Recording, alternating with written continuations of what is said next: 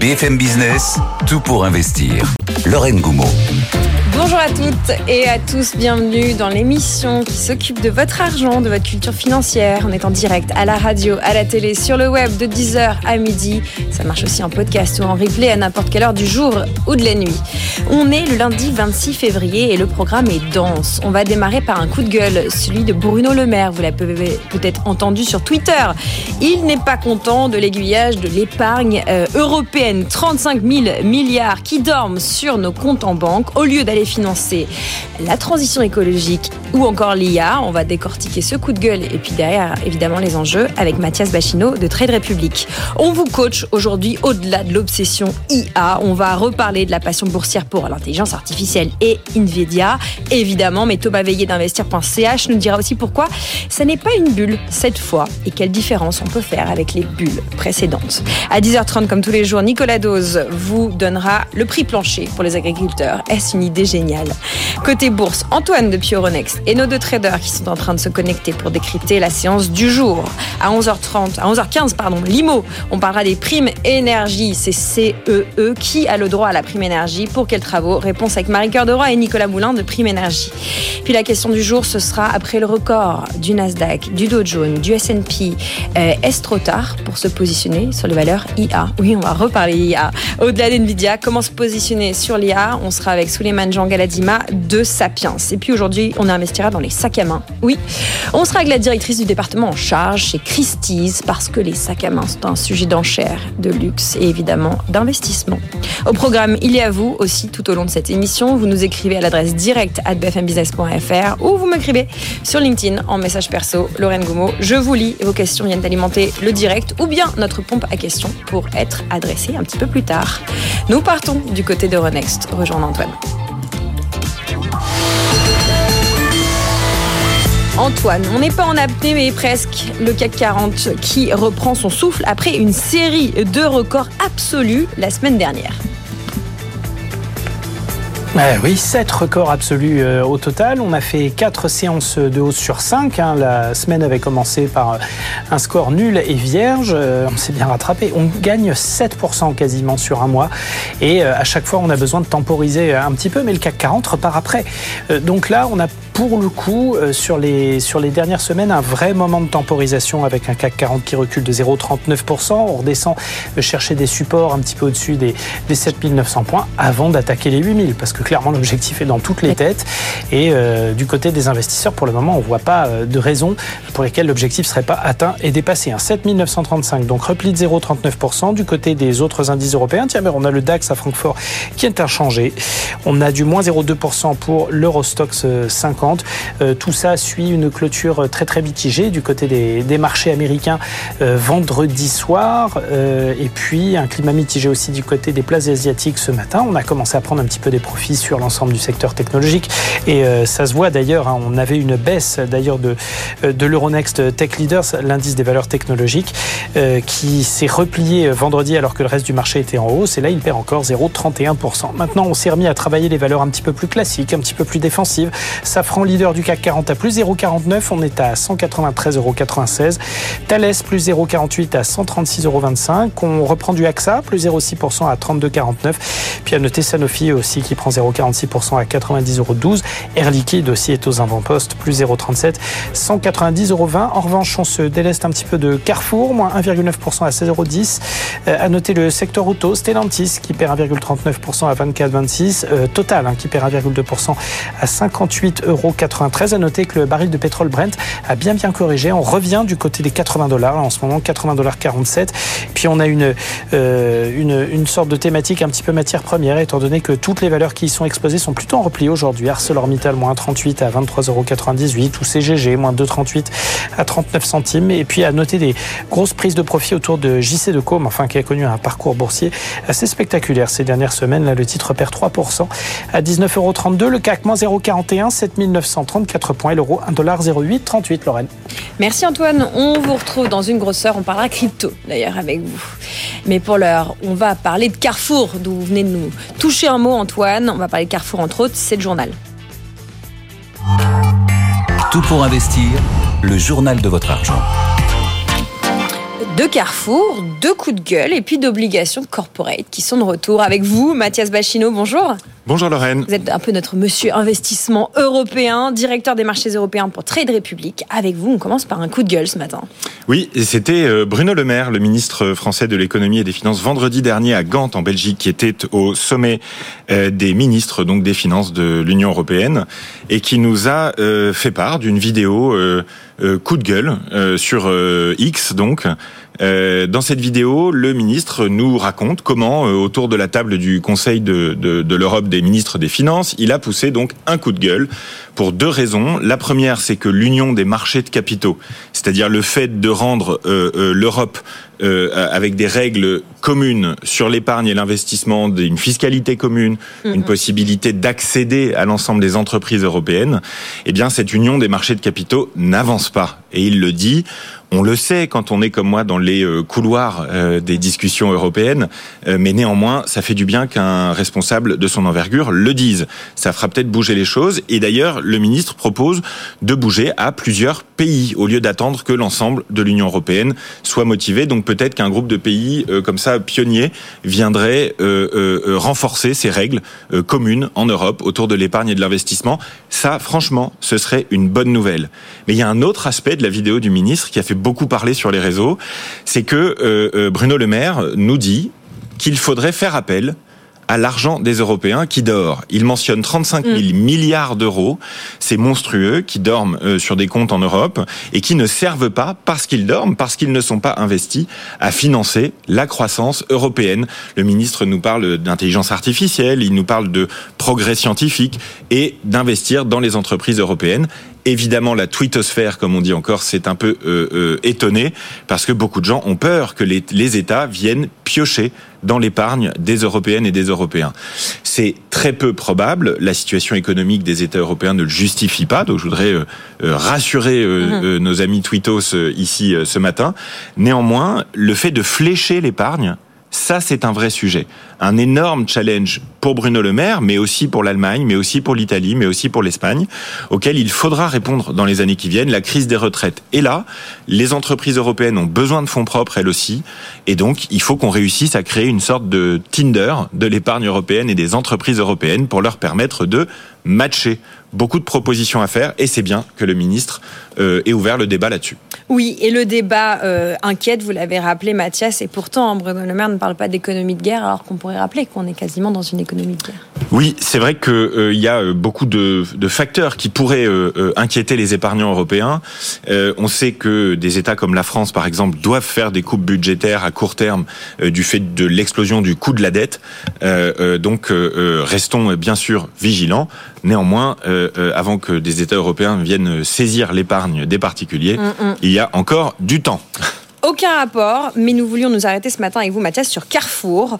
Vous identifiez peut-être une hausse de Carrefour en trompe-l'œil. Ah oui, c'est euh, assez. D'ailleurs, euh, c'est euh, c'est quasiment confirmé ce matin avec une baisse de 2%, comme le mentionnait Antoine depuis Euronext. Carrefour, ça a été le trompe-l'œil de la semaine dernière. C'est venu renforcer aussi la thématique du les entreprises rendent aux actionnaires, puisque Carrefour a annoncé, c'est ça qui explique sa hausse très forte de mercredi, hein, puisque je rappelle, Carrefour a fait quasiment 8% de performance sur la semaine passée, donc des prises de bénéfices ce matin à 2%, c'est pas choquant. Euh, donc Carrefour a annoncé un dividende en hausse de 55%, c'est une bonne nouvelle pour les actionnaires, au même titre que 700 millions d'euros de rachat d'actions, donc plutôt une, une, bonne perspective. Néanmoins, cet exercice de communication euh, euh, très réussi hein, de la part du talentueux euh, CEO de Carrefour en termes de communication ne cache pas le fait que Carrefour a connu une année 2023 assez mauvaise en fait, hein, puisque les ventes en volume en magasin sont en baisse, la hausse du chiffre d'affaires est uniquement due à l'inflation. Et par ailleurs, 50% euh, des résultats de 2023 euh, sont issus de la vente euh, d'activités à Taïwan. Donc c'est un ce qu'on appelle un one-off, hein, une quelque chose qui n'est pas reproductible. Voilà, une opération isolée. Donc le vrai problème de Carrefour pour 2024, ça va être non pas de continuer à séduire les actionnaires avec des dividendes et des rachats d'actions, mais avec de la croissance. C'est ça le vrai challenge de Carrefour pour 2024. Et d'ailleurs, on note que l'entreprise n'a pas communiqué d'objectif pour 2024, ce qui veut bien dire qu'ils sont face sans doute à un challenge stratégique autour de la croissance. Graphiquement, on a les 15 euros qui sont en support et qui ont bien servi hein, de support ces, ces dernières semaines. On avait une tendance baissière pendant plusieurs mois qui est devenue neutre aujourd'hui et un premier objectif à 17,40 euros euh, euh, sur Carrefour. Voilà, le titre Carrefour a la fête, mais pas forcément pour les bonnes raisons. Un dernier mot sur les obligations corporate qui, selon vous, euh, Mathias, sont de retour. Et oui, et c'est euh, Super Microcomputer qui m'a inspiré euh, ce sujet pour euh, ce matin, puisque l'action dont j'avais parlé lundi dernier, donc toujours dans l'intelligence artificielle, nous a ébloui la semaine dernière d'une perf de 21% suite à l'annonce aussi de l'émission d'une obligation convertible pour 1,5 milliard d'euros.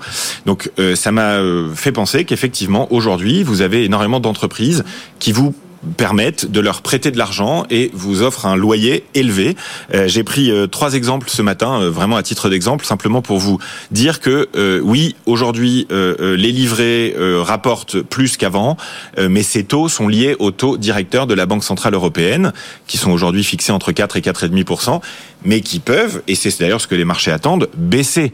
Et au moment où ces taux baisseront, eh bien les livrets cesseront de rapporter autant, et donc il est peut être important pour celles et ceux qui veulent verrouiller un taux d'intérêt plus élevé à long terme, de s'intéresser à la mécanique des obligations d'entreprise.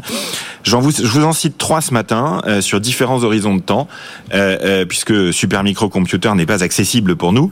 On va parler de Valorec qui vous offre 8,3% de rendement jusqu'en juin 2026. Donc c'est un rendement annuel jusqu'en juin 2026. C'est un exemple. Vous avez Bayer, le chimiste allemand, qui vous offre 4,25%, mais jusqu'en 2033. Donc c'est pour bien montrer à nos auditeurs qu'il est possible, comme le font d'ailleurs les gestionnaires de fonds en euros des contrats d'assurance vie, de verrouiller un taux d'intérêt élevé à long terme. Et vous avez carrément Bouygues qui là vous offre du 3,8% jusqu'en 2042. Donc ça vous fait vraiment un horizon temps très clair et la possibilité de prévoir euh, l'impact de votre épargne. Voilà, verrouiller et prévoir l'impact de son épargne. Merci pour cette sélection. Euh, Mathias. Vous restez avec nous, on va passer une tête chez nos traders pour comprendre ce qu'on fait dans une journée euh, comme celle qui démarre. Et puis après, on revient avec vous, Mathias, pour continuer à décrypter l'actualité. Tout pour investir, le match des traders. Nos traders ce matin, c'est lundi. Jean-Louis Cussac est avec nous de chez Perceval Finance Conseil en duo avec Stéphane Sauduteil de technibourse.com. Bonjour messieurs. On va démarrer. On va démarrer avec vous, euh, Stéphane. Objectif 8000 points pour le CAC. Est-ce atteignable selon vous? Euh, pas aujourd'hui, je pense. En fait, hein. c'est vrai qu'on sort quasiment de, huit séances positives si on, exclut la séance neutre lundi dernier. Euh, c'est une hausse quand même qui me semble être un petit peu en trompe-l'œil, même s'il y a quand même des raisons objectifs pour euh, pour qu'on ait eu hein, cette cette phase de, de, reprise. Euh, ce qui m'inquiète un petit peu, et ce que j'ai jamais vu hein, depuis que je suis sur les marchés, c'est ces 154 points de, de gap qui sont derrière nous, c'est-à-dire 30% de la hausse de ce dernier mois s'est faite sur sur des gaps. Donc c'est le un petit peu le je dirais, l'indicateur le, FOMO, hein, la peur de, de, manquer, qui a certainement euh, créé ces, euh, ces gaps. Donc, je pense quand même que ce, que ce mouvement, euh, même si on, il semble solide en, apparence, il dégage quand même une, une, fébrilité à, à, moyen terme. Euh, je pense qu'il faudra revenir combler au moins une grande partie de ces, euh, de ces trois gaps en fait. Hein, ces trois gaps qui se sont ouverts euh, le 26 janvier, le 15 février et le 22 février. Donc des gaps de 87 points, 43 points et 24 points, donc ce qui fait 154 points de, de gap. Donc attention quand même, je, je, reste un petit peu dubitatif sur la capacité à, à s'installer au au-dessus des, des 8000 points maintenant.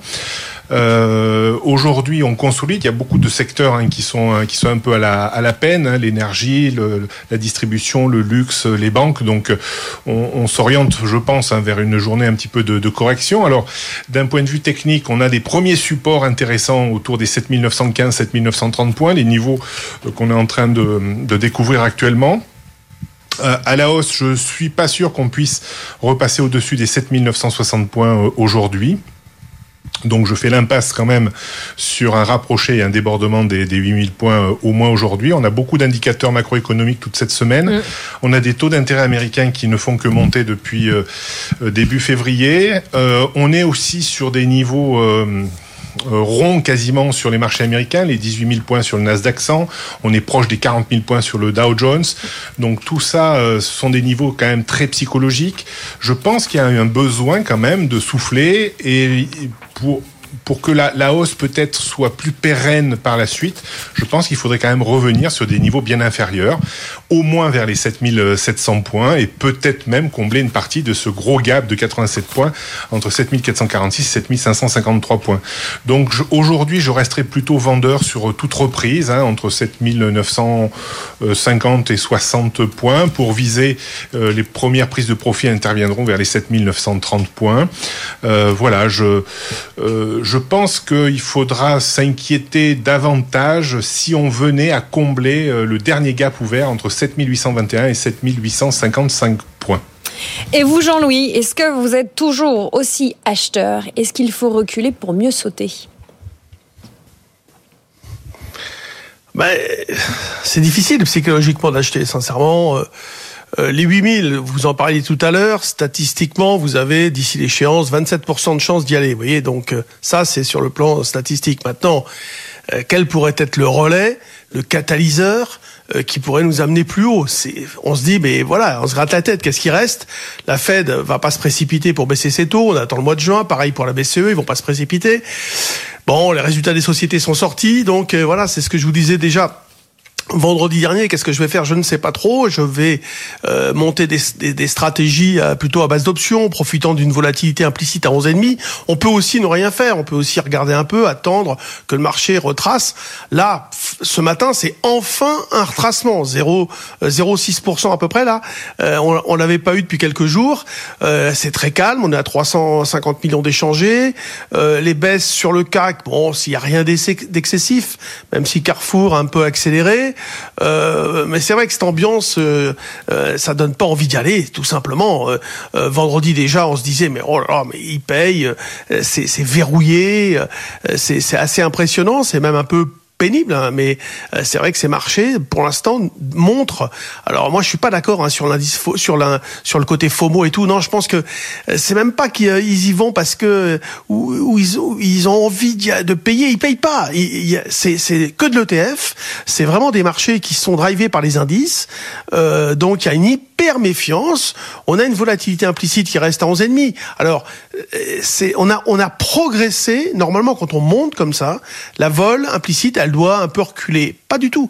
Là, elle est restée sur son niveau de 11,5, parfois 12, parfois...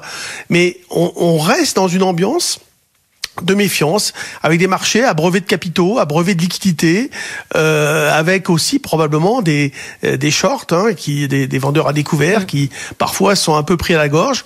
Donc euh, c'est pour ça qu'on était verrouillé. Ce matin, on a le premier signal que peut-être on va aller plus bas. Moi, je cherchais à acheter la semaine dernière euh, vers 7925. Là, en fait, on pouvait commencer fractionner entre en gros 55 et 7925. Je parle du futur CAC 40. Hein. Il y a à peu près 20 points d'écart il cote, euh, c'est, le taux d'intérêt euh, d'ici l'échéance, il y a 19 à peu près.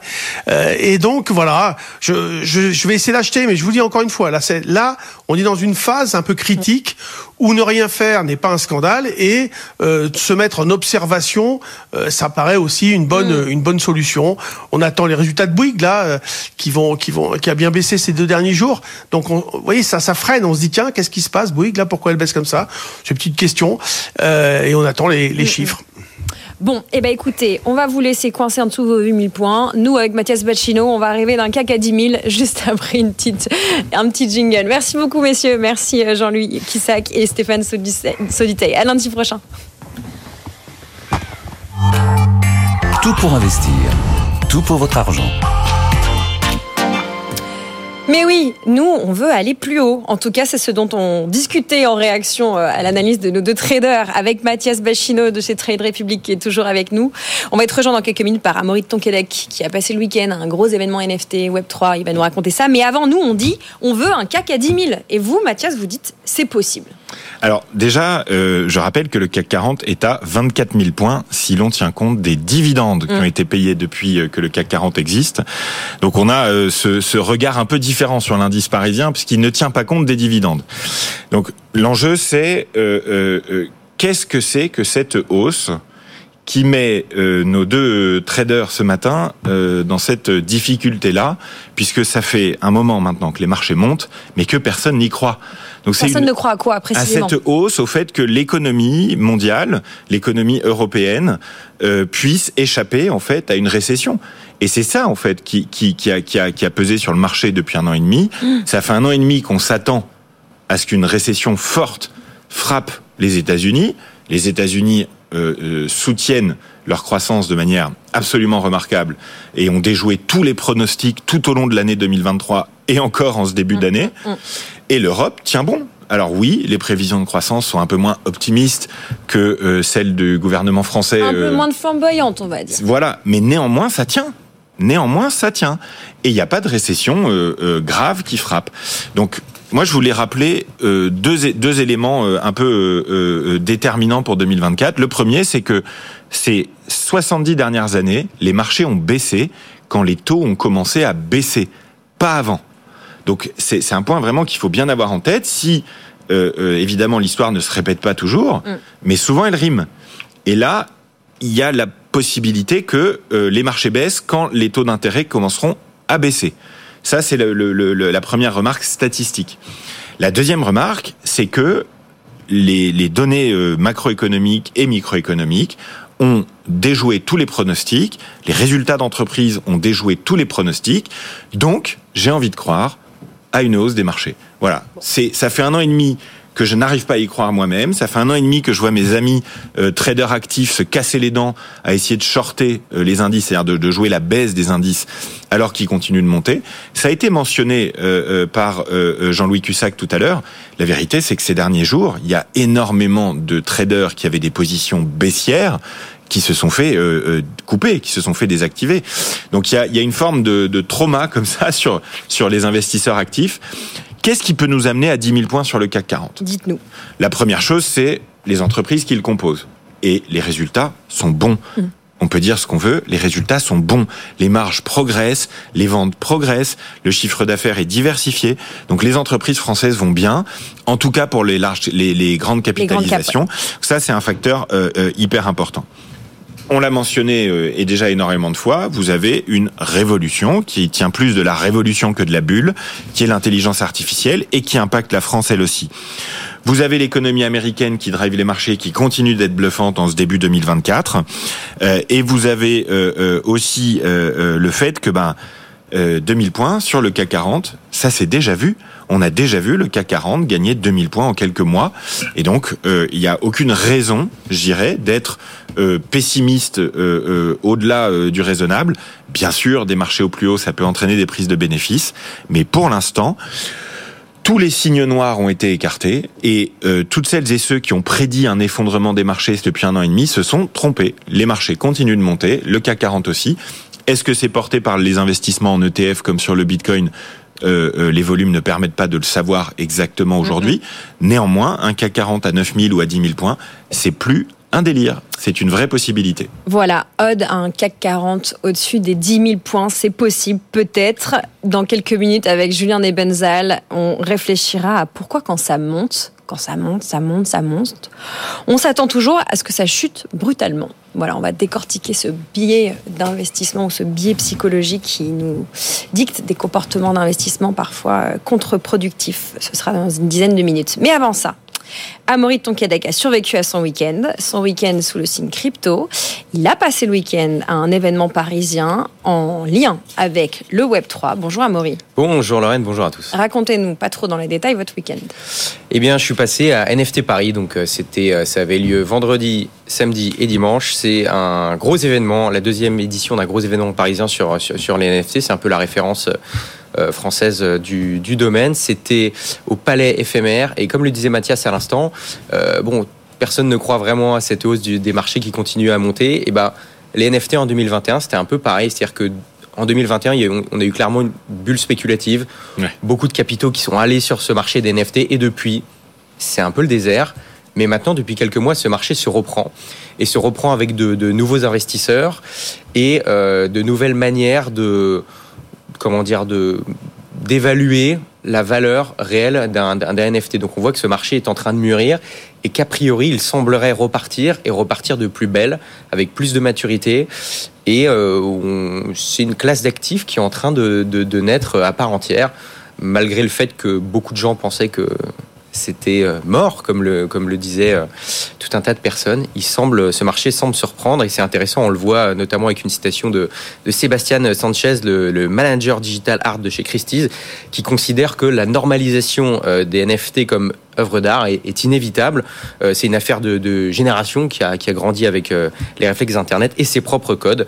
Il dit, je dirais qu'il se passera encore une dizaine d'années avant que cela n'arrive. Donc pour lui, il voit les choses sur le long terme. Et effectivement, on voit que dans, de, des maisons aux enchères prestigieuses comme euh, Christie's, eh bien, euh, il commence à se vendre des NFT et à prix, euh, à prix d'or. Donc, il y a une forme d'institutionnalisation de ce marché qui est en cours. Article très intéressant, notamment à retrouver dans le média The Big Whale.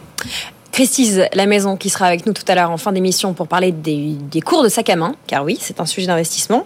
Christie's qui surveille de près évidemment ce que peut apporter comme levier euh, les NFT, puisque le marché de l'art, figurez-vous, s'essouffle dans le monde. Christie's euh, est aussi dans ce business. Les ventes aux enchères ont diminué de presque 30%. Voilà, sujet euh, qu'on décortiquera à l'occasion dans cette émission. On avait prévu de parler des indices chinois. On fera le point la semaine prochaine, Mathias, si c'est rien passé de trop impactant d'ici là. On pouvait, on parlait de, de symbolique, on parlait de, chiffres ronds, on peut préciser que le Shanghai Composite Index a dépassé la barre symbolique des 3000. Qu'est-ce que ça veut dire pour nous, investisseurs particuliers, le mot de la fin, Mathias ah, C'est un point essentiel dans, le grand euh, euh, Mikado mondial. Euh, l'économie chinoise joue un rôle déterminant désormais. Et donc si les indices chinois tiennent, ça a plein d'impact, entre autres, sur les matières premières. Donc c'est un, un des éléments clés du maintien des bourses sur des niveaux élevés dans les semaines et les mois qui viennent. Voilà, on en reparlera évidemment dans cette émission. Merci beaucoup Mathias de l'équipe de Trade Republic. Merci à Maury de Tonquédec, de l'équipe BFM Business qu'on retrouve en fin d'émission pour avoir le programme de votre grosse émission du jour.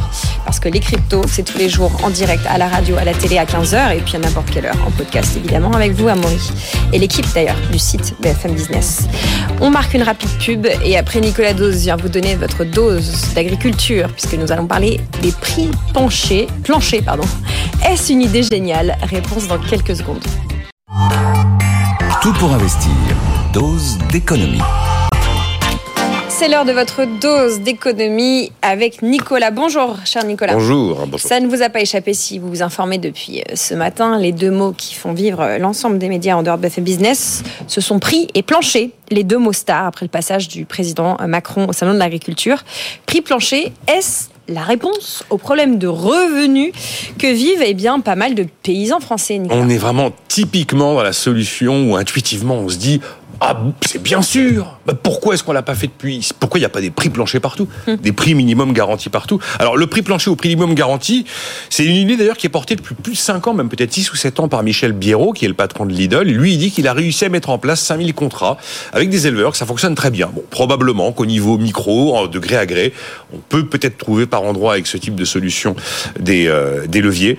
Euh, au niveau national, en faire une sorte de norme, je suis quand même assez dubitatif. Je me méfie toujours de ces idées que l'intuition porte à, imaginer comme des solutions miracles. Voilà. Bon, on vous entend, vous n'êtes pas convaincu. Euh, pourquoi ça a l'air d'une bonne idée, mais ça n'en est pas une Alors, vous? je trouve que ça pose plus de questions et ça pose plus de problèmes que ça n'apporte de réponses. D'abord, d'une manière globale, quand on regarde l'histoire longue, les prises administrées, ça n'a jamais apporté des réponses à quoi que ce soit. Alors là, le prix, restons sur le prix plancher agricole. C'est combien le prix plancher? En fonction euh, de l'exploitation, qu'on fait de la culture, qu'on fait de l'élevage, qu'on est dans tel endroit du telle partie du territoire, que l'on fait de l'élevage en altitude, que l'on fait de mm. l'élevage en plaine. Déjà, le mode de fixation du prix plancher, je pense que ça risque d'être très compliqué. Deuxième chose, euh, je prends le pari qu'en quelques mois, le prix plancher, c'est un prix plafond. En fait, c'est un prix de référence et c'est le prix en dessous duquel personne ne va, mais au-dessus duquel personne ne va. Et en fait, c'est un bon prix qui va bien enfermer les agriculteurs en dessous d'un prix qu'ils ne pourront plus dépasser. Et à mon avis, euh, notamment si les cours mondiaux venaient à grimper, c'est juste un synonyme d'appauvrissement pour l'ensemble de la profession agricole. Troisième élément, je vois dans la, mise en place de prix plancher forcément quelque chose qui va attaquer la compétitivité de la partie exportatrice de l'agriculture. Je rappelle que c'est la troisième filière exportatrice de France, après les parfums, les cosmétiques et après les avions. Plus de 10 milliards d'excédents commerciaux. Et aussi, ça peut être le tapis rouge pour les importations. Parce que si vous avez une forte baisse des cours mondiaux et que vous avez des prix planchers dans notre pays, je peux vous assurer que ça déroule le tapis rouge pour les importations. Ça, c'est assuré. Ensuite, quatrième point, c'est qui qui paye? C'est le consommateur. Alors ok, on veut des prix planchers, on veut rémunérer les agriculteurs. Maintenant, on arrête de vouloir du pouvoir d'achat, on arrête de vouloir des baisses de prix. Il faut, il y a un moment, il faut choisir. Et puis cinquième élément, bah, prix plancher pour les agriculteurs. À qui le tour? Allez, qui veut son prix plancher? Levez le doigt et vous allez avoir des revendications dans tous les sens où on voudra des trucs minimums, des trucs garantis, de la subvention, que l'État soit là. Donc pour toutes ces raisons, j'ai du mal à imaginer que ce soit la bonne réponse à un vrai sujet qui est le sujet du problème des revenus des agriculteurs et de ceux qui vous disent de très bonne foi que ben, ces fameuses négociations ne leur permettent pas de vendre correctement leurs produits, de vivre de leur travail et qu'ils sont dans certains cas, pas toujours, dans certains cas, dans une, situation de vente à perte, ce qui n'est pas supportable.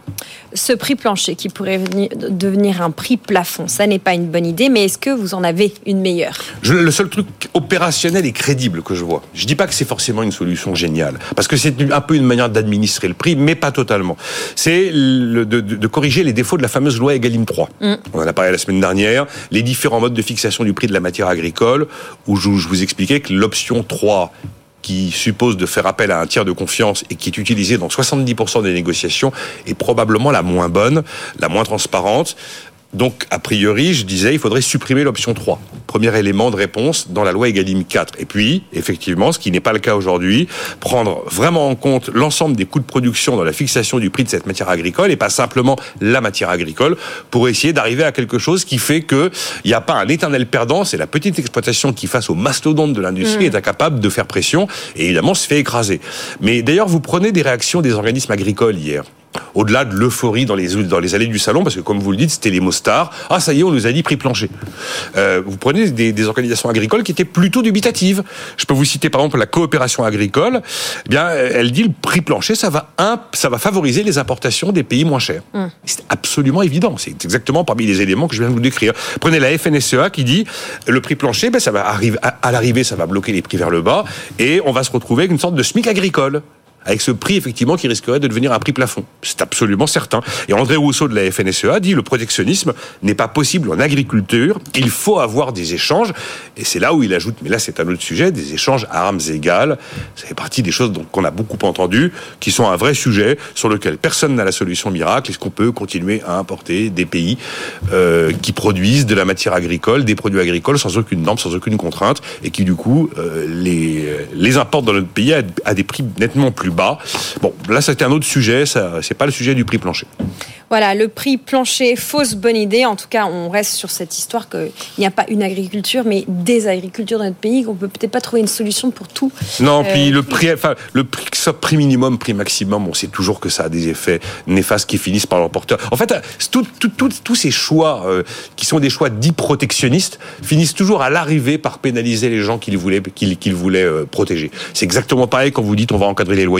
T'as quelques gugus qui vont profiter des loyers encadrés, puis il y a tous ceux qui trouvent plus à se, loger parce qu'il n'y a plus de location. Là, c'est pareil. On se rend bien compte qu'à l'arrivée, le perdant risque d'être l'exploitant agricole. Merci beaucoup, Nicolas, pour cette dose et ce prix plancher. Fausse bonne idée. On continue à s'attaquer peut-être aux biais qui font de nous des mauvais investisseurs. On va rejoindre Julien Nebenzal. Tout pour investir, les marchés et vous. Le lundi, on vous retrouve, Julien Nebenzal, senior advisor chez Advise. Vous allez bien? Bonjour Lorraine, en pleine forme, merci. Vous êtes avec nous ce matin pour essayer de prendre un petit peu de recul sur ces marchés qui battent des records, cette obsession pour l'IA, cet amour pour Nvidia. On commence à entendre pas mal de gens qui parlent de bulles à tort ou à raison. Ce qu'on constate, c'est que les marchés boursiers montent, ils atteignent des records et on a tendance à avoir peur que tout s'écroule. Est-ce un biais est euh, d'où vient cette, espèce de, petite musique qu'on entend quand ça monte trop haut Ça doit se péter la, la, gueule, pour le dire un peu vulgairement? Oui, bien sûr, bien sûr. Mais vous disiez dans votre introduction euh, les biais mauvais investisseurs. En fait, euh, on n'est pas chacun d'entre nous, on n'est pas un mauvais investisseur. On est tous soumis aux biais. Et ces biais nous font prendre des décisions qui ne sont pas toujours les bonnes. C'est pas une question d'être bon ou de ne pas l'être. C'est la question, c'est de d'abord de connaître les biais. C'est un peu le sujet de la question.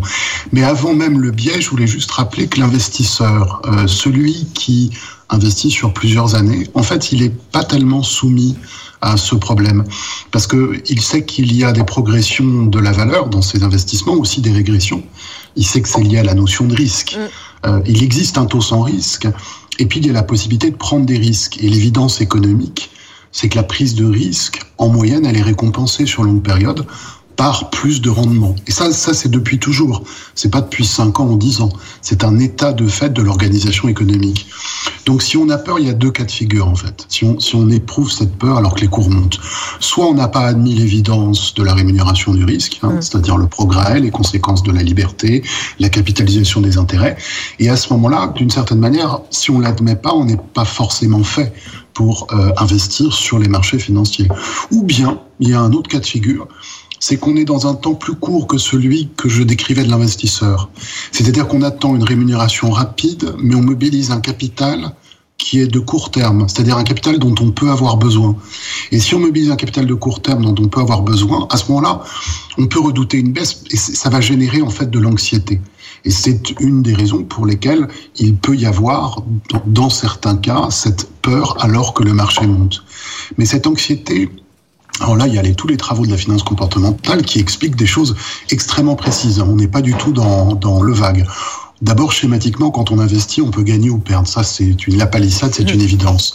Et Kahneman et Tversky, qui sont deux chercheurs, Kahneman a eu le prix Nobel en 2002 pour ses travaux de finance comportementale, ils ont trouvé en 1979, en faisant des tests sur des gens, sur des populations, qu'on est plus sensible à perdre X euros qu'à gagner X euros. C'est pas la même chose. Pour nous, perdre X euros, c'est plus important que ça, ça, génère quelque chose de plus important que de gagner ces X euros. Donc face à une incertitude, hein, que le marché financier, on ne peut pas le prévoir, bah, ces deux possibilités, celle de gagner et, celle de perdre, deviennent en fait, puisqu'on est dans, en incertitude, deux sentiments, qui sont la peur et l'avidité. La peur de perdre, l'avidité, l'envie de gagner. Et on sait par le, le, les travaux de ces chercheurs que sur ces deux sentiments, il y en a un qui l'emporte, c'est la peur. C'est pour ça qu'il est euh, classique et relativement normal d'avoir peur. Il y a une autre raison, c'est qu'une chute brutale, puisqu'on parlait de, de, ça comme une cause, la peur d'une chute brutale. Une chute brutale, c'est un événement qui existe. On en a eu récemment. Euh, on a eu récemment, et je vais revenir dessus, des cas particuliers. Mais on peut avoir tendance, ces événements, à les surestimer, ce qu'on appelle le biais de surestimation de probabilité. Mmh. Et ça, c'est quelque chose, c'est la raison de cette surestimation, c'est que quand on a vécu ces chutes brutales, on a une mémoire euh, émotionnelle qui est là. C'est-à-dire qu'on se souvient de ce qui s'est passé. Et donc, on, ce n'est pas l'intensité de ce qui s'est passé qui nous pose problème, c'est qu'on a l'impression que ça se passe fréquemment. Et ça nous amène, c'est lié à un autre biais, c'est celui de l'information récente. Parce que quand vous avez eu plusieurs chutes brutales précédemment, alors évidemment, vous êtes soumis à cette peur des chutes brutales. Et là, on a eu, avec Covid en 2000 et avec la guerre européenne en 2002, on a eu deux moments qui ont été extrêmement importants. Alors, comme ils sont près de notre esprit, eh bien forcément, on va tendance à surpondérer en fait ce qui est plus, ce qui est plus près de, de notre temps et qui est encore frais dans notre esprit, et donc avoir une probabilité euh, qui n'est pas la bonne. Et donc, c'est pour ça s'inquiéter de quelque chose qui pourrait ne pas forcément se produire. Et puis il y a un dernier point qui est, qui est particulièrement, euh, euh, je dirais, amusant, euh, si on veut bien le regarder sous cet angle, c'est ce fameux rapport entre le prix et la demande, ou entre le prix et puis l'envie ou le choix. Je vous donne un exemple très simple. Dans la vie courante, plus un prix monte pour un bien ou un service, moins on est tenté de l'acheter. Mm. Alors c'est pas valable dans tous les cas, je suis d'accord, il y a des gens qui aiment bien acheter des choses qui sont plus chères que ça ne devrait, parce que ça va représenter pour eux quelque chose. C'est ça d'accord. Mais enfin, la majorité des gens, la décision rationnelle, c'est que pour une, un bien ou un service donné, si le prix se met à monter, on a moins envie d'acquérir ce bien ou de bénéficier de ce service. Mais en finance, en finance, c'est différent. En finance, plus le prix monte, plus notre attention est orientée sur l'actif en question. Et on a plus envie de quelque chose qui monte que de quelque chose qui ne monte pas. Et c'est tout à fait normal. C'est tout à fait normal de préférer quelque chose qui monte, c'est-à-dire qu'il y a une probabilité de monter, puisque ça monte, plutôt que d'aller chercher quelque chose qui ne monte pas. Là aussi, il y a des cas particuliers, il y a des gens qui sont spécialisés dans l'achat de valeurs qui sont euh, dormantes, qui sont en général des valeurs, des valeurs actives. Mais ce que je veux dire par là, c'est que quand on est dans les marchés financiers, eh bien, on est typiquement dans une attitude qui est à l'opposé de celle de nos vies courantes. Et ça nous rend pas les choses faciles. C'est pour ça qu'on a des raisons d'avoir peur quand ça monte. Alors, la Nvidia, vous entend, euh, tout le monde va avoir encore plus envie d'acheter du Nvidia. Oui, oui, oui, c'est tout à fait normal que puisque ça monte et que finalement les informations environnantes sont bonnes, euh, c'est tout à fait normal que les gens s'intéressent à ce titre. C'est pas pour autant encore qu'on est dans une bulle. Je sais que c'est un sujet qui a été un petit peu qui a été un petit peu évoqué, mais la bulle a des caractéristiques vraiment particulières. Et aujourd'hui, ce n'est pas euh, alors la bulle, c'est collectif, hein, c'est un groupe de titres. Hein, c'est pas un titre, c'est pas sur un titre qu'on peut parler, qu'on peut en parler. Là aujourd'hui, sur le titre Nvidia, il y a des éléments qui laissent penser qu'il y a beaucoup de gens qui sont très informés et très acheteurs. Donc évidemment, peut-être qu'il y aura des accidents, mais c'est quand même normal à la base de s'intéresser à quelque chose qui monte. Et puis, euh, je voudrais juste, parce que je pensais à Mathias Bacchino qui disait juste avant sur votre antenne que finalement, euh, on a passé euh, plusieurs trimestres avec des investisseurs qui disaient oui, mais il y a un risque de récession, donc on ne sait pas s'il faut investir réellement.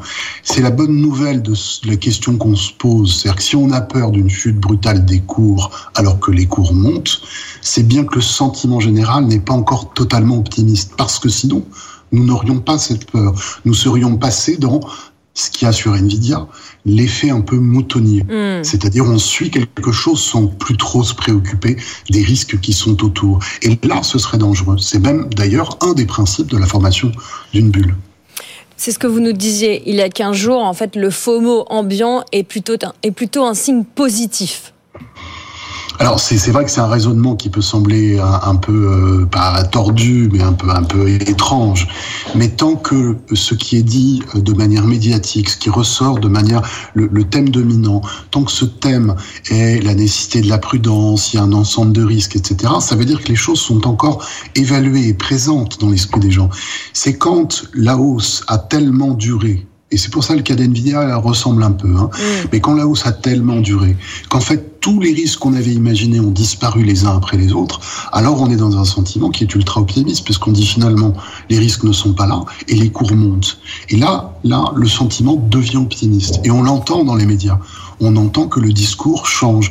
Pour moi, il n'a pas encore totalement changé. Il y a encore des gens qui manifestent, euh, expriment, et légitimement, hein, c'est pas du tout euh, un problème, mais expriment des risques. Ce qui fait que pour moi, on n'est pas euh, globalement sur les marchés d'action, on n'est pas entré dans une zone dangereuse au sens où l'optimisme guide l'effet moutonnier et ce qui est en général se résout par une tragédie financière, une tragédie boursière. Voilà, Julien Nebenzal, pour ceux qui nous suivent en image, qui porte un casque. On a l'impression que vous êtes notre pilote. Vous nous aidez à voir un peu plus clair dans euh, au-dessus des turbulences de nos marchés, de nos émotions, de nos biais, euh, de nos biais d'investisseurs. La finance comportementale avec Julien Nebenzal. Merci beaucoup pour ce décryptage. Senior Advisor chez Advise. On vous retrouve euh, dans, dans deux semaines, Julien.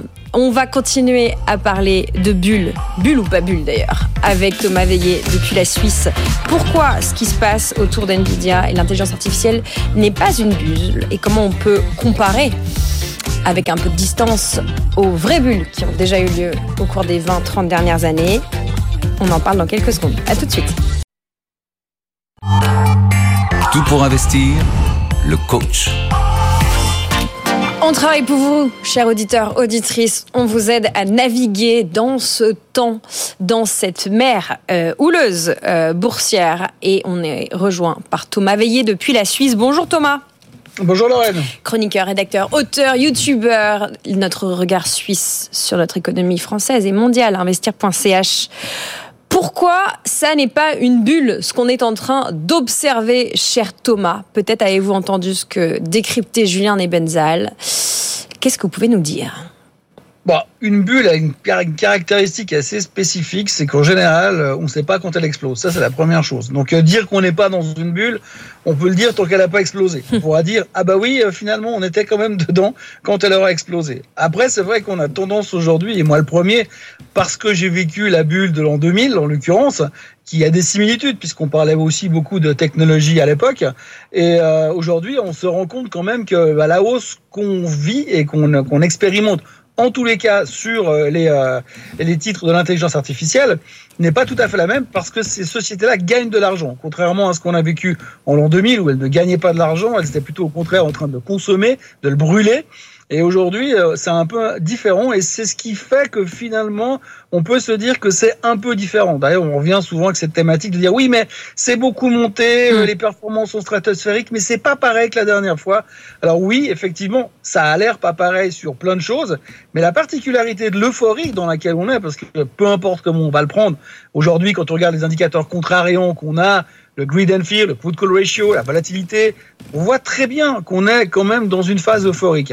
Alors, l'avantage d'une euphorie, c'est que ça peut durer très longtemps et qu'il y aura un jour un déclencheur qu'on identifiera sûrement après, qui va faire que les choses vont tourner. En revanche, euh, l'autre problème, c'est qu'effectivement, ça peut aussi s'arrêter du jour au lendemain pour une raison qu'on n'a pas vu venir. Donc c'est vrai qu'aujourd'hui, c'est quand même très très compliqué de savoir est-ce qu'il faut venir encore dedans? Et la grande question qu'on se pose ou qu'on peut se poser, c'est quand on voit les résultats exceptionnels de Nvidia, parce que le centre du monde aujourd'hui c'est Nvidia, mm. euh, quand on voit les résultats exceptionnels la semaine dernière, pour l'investisseur qui n'est pas dans Nvidia, qui n'en a pas acheté, jamais acheté, n'en a pas dans son portefeuille, quelles sont les justifications qui vont le pousser à venir encore acheter maintenant à quasiment 800, 850 dollars? Ça, c'est la question qu'on peut se poser. Est-ce qu'il y aura de quoi nourrir tout cela? Bah, Je vous la pose alors. Est-ce qu'on se positionne sur Nvidia si on n'en a pas encore? Alors perso, non. perso, non, parce qu'effectivement, on voit que le FOMO, il est là, cette, cette, peur de rater le train, elle existe toujours, mais euh, on sent quand même qu'à un moment donné, on voit les objectifs de prix sur Nvidia qui sont à 1200 euh, sur 12 mois. Donc mm. là, on commence à se dire le risque reward, le, le retour tour sur investissement, il peut être un tout petit peu différent parce que s'il y a une mauvaise nouvelle, si tout d'un coup il y a un changement de paradigme dans les marchés, euh, ils vont taper en premier sur Nvidia et la baisse pourra être quand même assez sévère.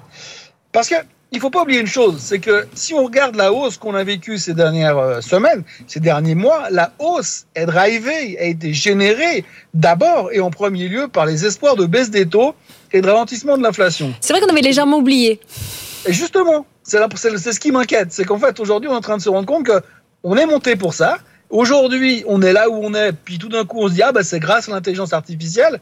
Et on est en train de mettre de côté l'aspect des taux. Alors, ils baisseront pas en mars, ils baisseront pas en mai, mais ça préoccupe personne. Ils baisseront peut-être pas en juin, mais tant qu'ils baisseront une fois cette année, on a l'impression qu'on est en train de se contenter de quelque chose qui n'est pas du tout ce qu'on avait prévu au début de l'année. Et donc ça, mmh. c'est un risque qu'on peut aussi ne pas euh, négliger. Il y, a plein de, il y a plein de choses qui passent à la trappe quand même, euh, notamment la semaine dernière la Bundesbank qui annonce que quand même l'Allemagne est en récession. On a quand même une série de pays en récession. On parle même pas des minutes de la Fed qui sont légèrement passées à la trappe. Mais tout le monde s'en fiche. Aujourd'hui, tout le monde s'en fiche.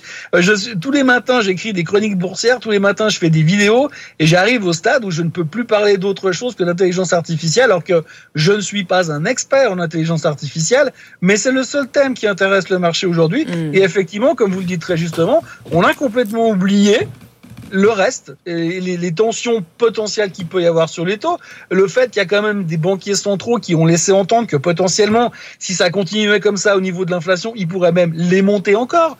Tout ça, on, on y met de côté parce qu'NVIDIA, c'est génial, alors qu'aujourd'hui, euh, un très petit nombre d'experts est capable de vous dire quelles seront les applications finales, ou en tout cas rentables, à l'avenir de l'intelligence artificielle. Donc on est aussi en train de se dire, c'est sûr que c'est un changement de paradigme à l'avenir. C'est sûr, c'est sûr que les choses seront différentes dans le monde, mais en même temps, qu'est-ce que ça va réellement changer au niveau financier? Est-ce qu'on n'est pas déjà en train de l'intégrer déjà dans le prix des actions? Donc bulle ou pas bulle, difficile à dire parce que le, celui qui pourra identifier les choses où ça va lâcher, il sera très très fort. Hmm. Mais il y a quand même deux trois choses qui commencent à, à, à, bloquer. Et j'ai un exemple typique qui a été publié ce week-end, c'est le, le, nombre de gens qui sont en train de vendre à découvert les actions technologiques. Je ne parle pas de l'intelligence artificielle, mais les actions technologiques. Et les hedge funds, les gros hedge funds américains sont en train de commencer à monter des positions massivement à la baisse sur les actions d'intelligence artificielle. Ça ne veut pas dire qu'ils vont avoir raison. Ça peut aussi être le moteur du dernier coup à la hausse parce qu'ils vont devoir couvrir leur position à découvert. Mais quand même, il y a des choses qui sont en train de changer. Et là, cette semaine, on a beaucoup de chiffres et on va revenir sur la macro. On, va revenir sur la macro. C'était aussi le message de la première partie d'émission. Euh, il y, a quelque chose qui vous qui capte votre attention, euh, Julien. C'est tout de même la concentration. La concentration euh, autour de quelques gros titres dans les indices. je voudrais mettre en perspective un chiffre. C'est que pour la première fois depuis 43 ans, la, hum, le, le, S&P est concentré à l'intérieur de 10 stocks, de 10 actions. Moi, c'est Thomas, c'est pas Julien. Mais l'idée. Ah, pardon, je vous ai appelé Julien parce que je suis, j'ai en sous-jacent encore les, l'oracle Julien avec qui on était juste avant vous. Thomas, pardon. Je, je m'étais reconnu, pas de problème. Mais en fait, ce qu'il faut bien comprendre, c'est qu'effectivement, on a une, on a une, une hyper concentration. Et ça, c'est quelque chose qu'aujourd'hui, on veut pas forcément voir. On veut pas forcément aborder, mais vous avez raison, on n'a jamais eu autant de concentration. Et il y a aussi un, un graphique qui est sorti euh, ce week-end, je suis dessus ce week-end, où on voit vraiment la différence entre les dix plus gros capitalisation du S&P 500 et le reste. Et cet écart entre les deux, l'écart de performance, euh, on n'a jamais vu un écart aussi grand depuis l'an 2000 et depuis 1929. Alors, ça ne veut pas dire que c'est un signal de crash, mais ça veut dire qu'on arrive à des niveaux complètement délirants. Euh, et c'est ça qui fait très très peur. Mais en même temps, comme l'a dit l'intervenant précédent, vous avez une montagne de gens qui arrivent dans le marché aujourd'hui et qui veulent pas rater le train et qui sont prêts encore à, venir sur la thématique. Et surtout que c'est hyper vendable. La narration, le, narratif qui tourne autour de l'intelligence artificielle, c'est génial. On a l'impression qu'on va plus, plus jamais travailler et que tout finalement l'IA va nous remplacer et va nous fournir un travail mieux, plus efficace et nous rapporter de l'argent en même temps. C'est un peu l'image qu'on se fait, l'imagerie d'Épinal. Donc le narratif est fantastique et on peut pas aller contre ça. On l'avait vu déjà à l'époque de la bulle d'Internet. Sauf que euh, un moment donné, il y a toujours cette espèce de bah, la musique s'arrête. Quand ça s'arrête, ça fait toujours bizarre. Bon, les narratifs, c'est une belle chose parce qu'on peut filer le parallèle euh, avec aussi, par exemple, l'industrie euh, du téléphone. Euh, quand on a commencé à voir le téléphone euh, comme euh, le nouveau relais de croissance des marchés, des usages et des, des, tout le monde, beaucoup de gens ont misé sur les sociétés de telco et finalement, le hiatus qu'il y a eu entre le nombre de personnes équipées en téléphone portable et les performances des telcos ou des entreprises qu'on imaginait être un peu les, les pioches et les seaux hein, de cette quête de l'or euh, du téléphone portable, bah, finalement, euh, ça n'a rien donné ça a, moins donné que ce qu'on attendait. C'est vrai qu'aujourd'hui, les performances des sociétés de télécommunications se basent surtout sur le dividende, mais euh, les performances nettes des actions est beaucoup moins intéressantes. Et c'est vrai qu'on peut se poser la question aujourd'hui parce que finalement, vous regardez Nvidia, ils ils fournissent les cartes graphiques, ils fournissent les GPUs pour pouvoir créer finalement cette interactivité entre l'informatique et l'intelligence artificielle. La question, c'est comment est-ce qu'on va monétiser tout ça hum. Je prends un exemple. L'autre jour, on a fait des tests sur des vidéos, la traduction en direct avec l'intelligence artificielle, où vous mettez une vidéo et vous traduit directement dans le langage que vous voulez, même si vous-même vous ne le parlez pas. Ça marche très bien, mais c'est super long et c'est super cher. La question, c'est à quel moment les gens seront prêts à payer et combien pour pouvoir utiliser réellement ces systèmes Et est-ce que ça ne donnera pas une commodité qui finalement sera hyper bon marché à la fin et pas si rentable que ça? C'est des questions auxquelles je ne vais pas répondre, je ne peux pas répondre. Simplement, comme dans tout emballement technologique, dans, tout emballement de marché, euh, si vous regardez l'histoire des bulles de, depuis 1700 et l'histoire de la bulle des tulipes, les théories et le narratif, on peut on peut pas on peut pas aller contre parce que c'est une réalité. Si les gens ont raison, si on a raison dans ce narratif, c'est une révolution.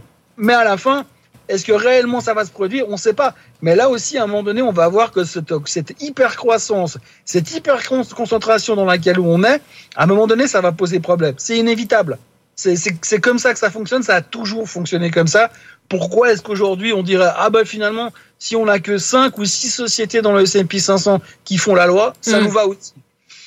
Bon, Difficile à dire le mot de la fin, vous n'anticipez pas de bulle. D'abord parce que oui, il y a quelque chose euh, qui justifie le fait qu'on soit tous très très mobilisés, très excités. C'est voilà les vrais usages de l'IA. Vous nous dites que quelque part il n'y a pas trop de spéculation, les valorisations sont pas trop de travioles. Ce qui manquerait peut-être pour que ce soit vraiment un scénario de bulle, ce serait de l'argent pas cher.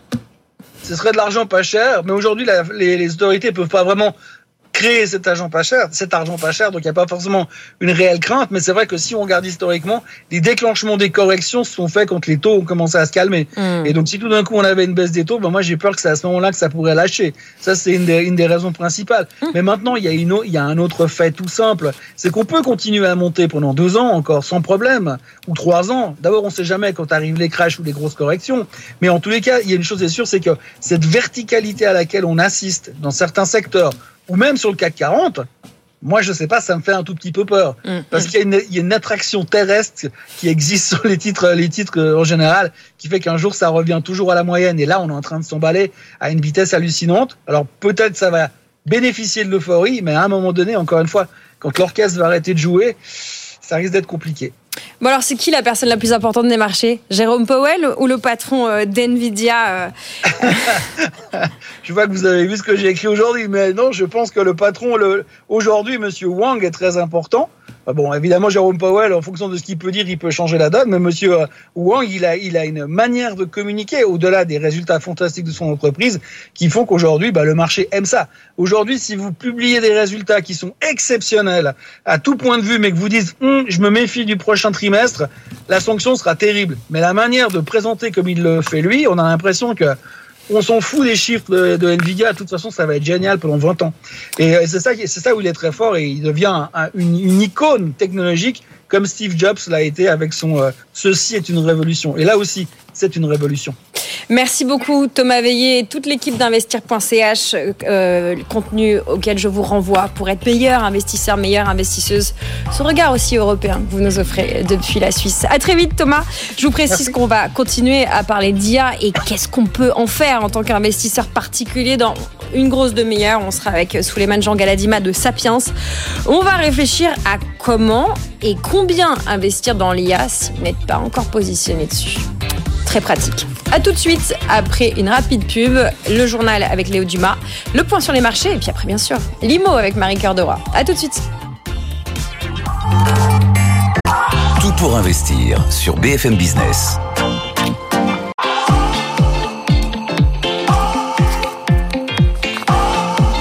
BFM Business, tout pour investir. Lorraine Goumeau. Vous êtes au cœur de l'émission qui s'occupe de votre argent, de vos finances personnelles. On est en direct à la radio, à la télé, sur le web si vous nous écoutez depuis votre portable ou un deuxième écran d'ordinateur. Et puis on est bien sûr en podcast. Salut à tous ceux qui nous écoutent en dehors de nos frontières françaises. Au programme de leur avenir, l'immobilier évidemment dans un petit quart d'heure. On va faire le point sur les primes énergie. Qui a le droit à la prime énergie? Pour quels travaux? Euh, Quelques réponses avec Marie Cœur de Roi et le patron de Prime Énergie, Nicolas Moulin. Le question-réponse du jour portera sur l'IA. Oui, encore un petit peu d'IA. Après les records du Nasdaq, du Dow Jones, du S&P la semaine dernière, est-ce que ce n'est pas un peu trop tard pour se positionner sur ce secteur Euh, Au-delà d'NVIDIA, que faire? Comment faire? Combien? Quelques réponses avec l'équipe de Sapiens Family Office. Et puis aujourd'hui, on investira dans les sacs à main. Et oui, on passe du l'IA au luxe. Euh, comment et pourquoi investir dans des sacs et des accessoires de luxe? C'est la directrice euh, du département sac à main de Christie's qui sera avec nous pour vous éclairer. Et au programme, il y a évidemment vous. Vous êtes très nombreux à m'écrire depuis ce matin. Merci pour vos messages. Vous continuez. L'adresse est direct at buffembusiness.fr, mais aussi euh, en LinkedIn, en message privé. Je vous lis. Je vous confie à Léo Dumas qui va vous donner les dernières informations économiques à retenir. BFM Business, l'info éco. Léo Dumas. Bonjour à tous. Une réunion démarre à Bruxelles pour simplifier et assouplir la PAC, la politique agricole commune. Autour de la table, les ministres européens de l'agriculture. La discussion va se focaliser sur des mesures applicables très rapidement, assure-t-on à la Commission. Le ministre français Marc Fesneau est sur place en amont du sommet. Il a rebondi sur la proposition de prix plancher formulée par Emmanuel Macron ce week-end. On l'écoute. explorer ce qui est au fond la suite de ce que nous faisons dans Egalim. Egalim, c'est la construction des prix à partir des prix de production. Un certain nombre de filières ne sont pas dedans. Il y a parfois des effets de bord ou des effets de biais. Donc c'est là-dessus qu'il faut travailler. Est-ce qu'il y aura besoin d'une traduction européenne? En tout cas, est-ce qu'il y a besoin au niveau européen de se poser la question de la rémunération des agriculteurs? J'ai l'impression que oui. La crise agricole n'est pas que française. J'entends ces questions de rémunération dans beaucoup de pays européens. À Paris, Emmanuel Macron réunit lui une vingtaine de chefs d'État européens dans un sommet de soutien à l'Ukraine. Objectif remobiliser et examiner tous les moyens pour soutenir le pays, fait savoir l'Élysée. La Chine et l'Union européenne veulent faciliter les investissements internationaux. C'est le but d'un accord formalisé par les deux blocs et une centaine de pays de l'OMC. L'accord s'attaque notamment aux procédures administratives et à la corruption. Les États-Unis ne sont pas signataires. Xavier Niel poursuit son expansion en Europe. Sa holding et son groupe de télécom Iliad vont acheter 20% de Télé2, un des principaux opérateurs en Suède et dans les pays baltes. Une opération estimée à près d'1,2 milliard d'euros. Nouvel épisode dans le dossier Casino. Aujourd'hui, le tribunal de commerce de Paris doit rendre sa décision sur le plan de sauvegarde accéléré du distributeur. Et sauf surprise, elle sera favorable, ce qui ouvrira la voie à la prise du contrôle du groupe par Daniel Kretinsky.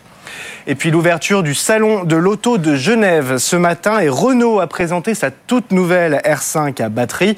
Euh, euh, aileron arrière, feux verticaux et couleurs flashy. Le modèle multiplie les clins d'œil à son ancêtre lancé en 1972. Cette R5 électrique doit arriver sur le marché français cette année. Elle sera fabriquée à Douai dans le nord de la France.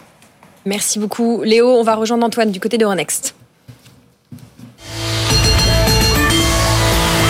Antoine, notre marché parisien qui s'octroie une petite pause ce matin, marché calme qui souffle. Bah oui, je te dire qu'on en avait bien besoin. On sort quand même d'une semaine absolument extraordinaire avec euh, quatre séances de hausse sur 5. On avait commencé la semaine sur un score nul et vierge et puis on a enchaîné euh, 7 records absolus consécutifs et un CAC 40 qui avait bien besoin euh, de souffler. Alors il le fait un petit peu au début de, chaque séance ces derniers temps et puis on voit que la dynamique repart avec Wall Street, avec euh, tout un tas d'éléments favorables, les résultats d'entreprise, etc. Et tout là, c'est la première fois que on prend un, un, un bon bol d'air frais, on va dire. Mm. Moins 0,43% pour le CAC, on redescend à 7932 points. Puis la tendance est vraiment cohérente, hein. il n'y a pas trop de volatilité, on bouge pas. Moins 0,22% pour l'Eurostock 50. Bah tiens, on a le DAX à, à, Francfort qui est en hausse, plus 0,07%. Euh, du côté de Paris, on prend des bénéfices. Alors sur Carrefour qui recule de 2,6%, on est à 15,99. Sur Alstom aussi, moins 1,78 à 11,58. Euh, les valeurs liées aux matières premières aussi, avec notamment euh, Total Energy qui recule d'1,3%, on est à 58,87 Le baril de pétrole Brent euh, teste à nouveau les 80 dollars. On a un petit peu corrigé ces derniers jours. Donc euh, du coup total. Et puis euh, l'ensemble des valeurs liées aux matières premières. D'ailleurs, on peut le voir puisqu'ArcelorMittal recule d'1,7% à 23,90. L'autre secteur qui pèse un petit peu, c'est le secteur bancaire. Société Générale moins 1,24 à 22,22. BNP Paribas moins 1,15 à 55,74. Et Crédit Agricole moins 0,7 à 12,42. À noter qu'on s'est remis à travailler des valeurs un petit peu plus défensives. Un Thales, leader du CAC, à plus 1,36, 137,45 euros. Safran plus 0,53 194,04 euros. Et puis Sanofi plus 0,28 à 89,96 euros. Le CAC donc moins 0,42, 7932 points. L'euro 1 dollar 0,847 Lorraine. C'est l'heure de votre histoire, cher Antoine. On va parler de vos deux passions, l'automobile et les cryptos. Tout pour investir, l'histoire d'Antoine. Et oui, car euh, les gens documentés savent que maintenant ils peuvent s'acheter une Ferrari grâce aux Dogecoins. Eh oui, absolument. Alors, est-ce qu'on présente encore Ferrari, hein, le constructeur italien de, de, voitures de sport qui fait d'ailleurs un parcours boursier absolument mm. formidable, qui est souvent mis de côté avec les, les valeurs du luxe, hein, puisque c'est euh, le constructeur qui a la marge la plus importante hein, de toute la production mondiale. Euh, Ferrari qui euh, va désormais autoriser effectivement les paiements en Dogecoin. Et vous allez pouvoir acheter votre Ferrari avec cette crypto. Ferrari qui n'en est pas à son premier coup en termes de crypto-monnaie, vu que vous pouviez déjà acheter une Ferrari avec des bitcoins avec des Ethers ou avec les, les stablecoins USDC, hein, la, la stablecoin éditée par Circle. Et bien désormais, vous pouvez le faire avec les Dogecoin. Alors c'est bien la première fois que euh, une entreprise, quelle qu'elle soit, et surtout un constructeur emblématique, un, un, un groupe aussi important, mm. accepte comme moyen de paiement euh, ce qu'on appelle un meme coin, hein, ce genre de crypto quand même qui tient plus de la blague qu'autre chose. Babi, rappelez-nous ce que c'est qu'un Dogecoin. Qui devient, euh, au fur et à mesure des années Bah oui, le Dogecoin, c'est euh, la fameuse euh, crypto à tête de Shiba, vous savez, à tête de chien. Euh, Elon Musk en avait fait la promotion pendant un moment pour essayer même de, de, Il avait prévu que SpaceX puisse emprunter en Dogecoin pour pouvoir financer des expéditions lunaires. Bon, c'est pas allé très loin cette affaire, mais il reste quand même un socle très très important, une communauté très très importante crypto autour de ce, de ce même coin. Et Ferrari assure là-dessus répondre à la demande de ses clients fortunés. Euh, il faut savoir que beaucoup de millionnaires et de milliardaires cryptos sont beaucoup enrichis ces dernières années avec ce type de crypto-actifs qui veulent leur voiture de sport ou voiture de luxe. Hein. On, on, on, compte plus les, les influenceurs crypto euh, qui se présentent sur YouTube avec leur Lamborghini, leur ah. Rolls, etc. Et puis surtout leur Ferrari. Ferrari qui est vraiment en plein dans la cible. Pour le moment, c'est pas possible euh, autre part qu'aux États-Unis cette affaire-là pour des raisons légales, mais Ferrari assure que ce sera prochainement faisable sur le marché européen. Alors pour la petite histoire, si vous aviez, de, si vous avez des envies de Ferrari, hein, le, le, premier prix c'est la Roma, hein, qui est déjà euh, très très jolie. Elle est à 245 000 euros. Il vous faudra quand même accumuler plus de 3 millions de Dogecoin pour vous la payer. Il cote en ce moment du côté des 7 cents. Écoutez, mon regard se porte plutôt sur la supercar électrique euh, de BYD. Vous savez, ma passion pour la Chine, la Yangwang U9, qui est ah, un petit peu la Lamborghini chinoise, n'est-ce pas? Mm. Combien ouais, faut-il de millions de Moi, ce serait plutôt le MG Cyberster, qui est très très beau aussi dans le même genre. Ah, c'est chinois aussi, MG, non? Eh, Oui, c'est chinois, MG. Merci beaucoup Antoine pour ce point crypto Ferrari. Vous avez tous les éléments si vous avez des Dogecoin et que vous voulez vous acheter une Ferrari. C'est pas pour tout de suite en Europe, mais vous pouvez aller aux États-Unis. Merci Antoine pour ce point marché. C'est l'heure de l'immobilier avec Marie-Cœur de Roy et notre invité juste après une petite pub. À tout de suite. Tout pour investir. La place de l'IMO. La place de Limo avec Marie-Cœur de Roy et notre invité ce matin, Nicolas Moulin. Bonjour Nicolas. Bonjour. Vous êtes le président de Prime Énergie. Avec vous, nous devenons des chasseurs de primes pour les dix prochaines minutes. Que reste-t-il à aller chercher, Marie? Ben, C'est la question, Nicolas. Euh, que reste-t-il à aller chercher? On va partir de l'actualité euh, la plus chaude. C'est les annonces, euh, évidemment, de, de ce plan d'économie de 10 milliards annoncé par, par Bruno Le Maire. Et l'une des victimes, j'ai envie de dire entre gros guillemets, c'est ma prime rénov milliards de moins cette année. Euh, on en parlait hors antenne, on va être tout à fait honnête avec Nicolas, et on se disait, bon, en même temps, hein, euh, vu où on en est côté, euh, côté travaux de réno, ça va, ça va pas changer grand-chose, un milliard de plus ou de moins Effectivement, en fait, de toute façon, les 5 milliards d'euros n'allaient pas être dépensés. ma prime rénov sur le budget de 2 milliards 3 en 2023 n'a pas été dépensée, seulement 1 milliard 8. Donc de toute façon, de ce, point de vue-là, on peut considérer que c'est pas vraiment une vraie annonce. Bon, on le répète toujours ici, mais je, tiens quand même à rappeler parce que on comprend plus rien. Ça, c'est une certitude. Euh, mais je vous rappelle que nous, primeenergie.fr, on continue à donner des, des primes. Elles n'ont pas changé. C'est plus de 10 ans, depuis de 2010 qu'on donne des primes. Et nous, on donne des primes sur chaque geste. Et c'est amusant parce qu'on appelle tous les mois et on rappelle le fait que chaque geste compte. Eh ben écoutez, c'est plutôt pas mal parce que de mon point de vue, le gouvernement aujourd'hui comprend ça et revient en arrière dans la deuxième aide, parce que je vous rappelle qu'il y a deux aides pour les particuliers, nos primes énergie et ma prime rénov qui sont cumulables. Et il y a un recul effectivement du gouvernement sur ma prime rénov. Ils vont revenir progressivement sur les monogestes. Pourquoi parce, que... les rénovations globales sont trop compliquées mais, à mettre Mais parce que c'est ça qu'il faut rappeler, Nicolas. C'est-à-dire que l'actu chaude, c'était le milliard de moins pour ma prime rénov. Mais l'autre actu chaude depuis le 1er janvier, c'est quand même que ma prime rénov aujourd'hui, euh, c'est terminé pour les monogestes. C'est-à-dire qu'aujourd'hui, je veux faire l'isolation de chez moi, bah, je ne serai pas aidé si je fais que l'isolation. Il n'y avait que nous. Alors, vous allez me dire, tant mieux pour nous. Mm. Euh, mais pas tant que ça, parce que nous, qu'est-ce qu'on a pu observer en, au 1er janvier? Vous souhaitiez une prime et faire des travaux de fenêtres, un changement de chaudière, un changement de pompe à chaleur seul, sec, changement d'isolation, vous veniez chez primenergie.fr. On s'est dit c'est super, on est tout seul, primenergie.fr. Sauf qu'en fait non, pas tant que ça, parce qu'avant il y avait deux aides. Et ces deux aides sont cumulables, et comme elles étaient cumulables, bah, l'ensemble des deux aides faisait une somme importante. Et un reste à charge plus petit. Et voilà. Et donc qu'est-ce qui se passe depuis le 1er janvier? Un effondrement du nombre de travaux d'économie d'énergie. Il n'y a plus de rénovation énergétique en France. C'est un point important. Même la pompe à chaleur en 2023, qui était sursubventionnée, on donnait 9000 euros avec les deux aides Uniclimat l'a bien dit, 2023, moins 15%. Il n'y a plus de travaux. Donc il y a urgence.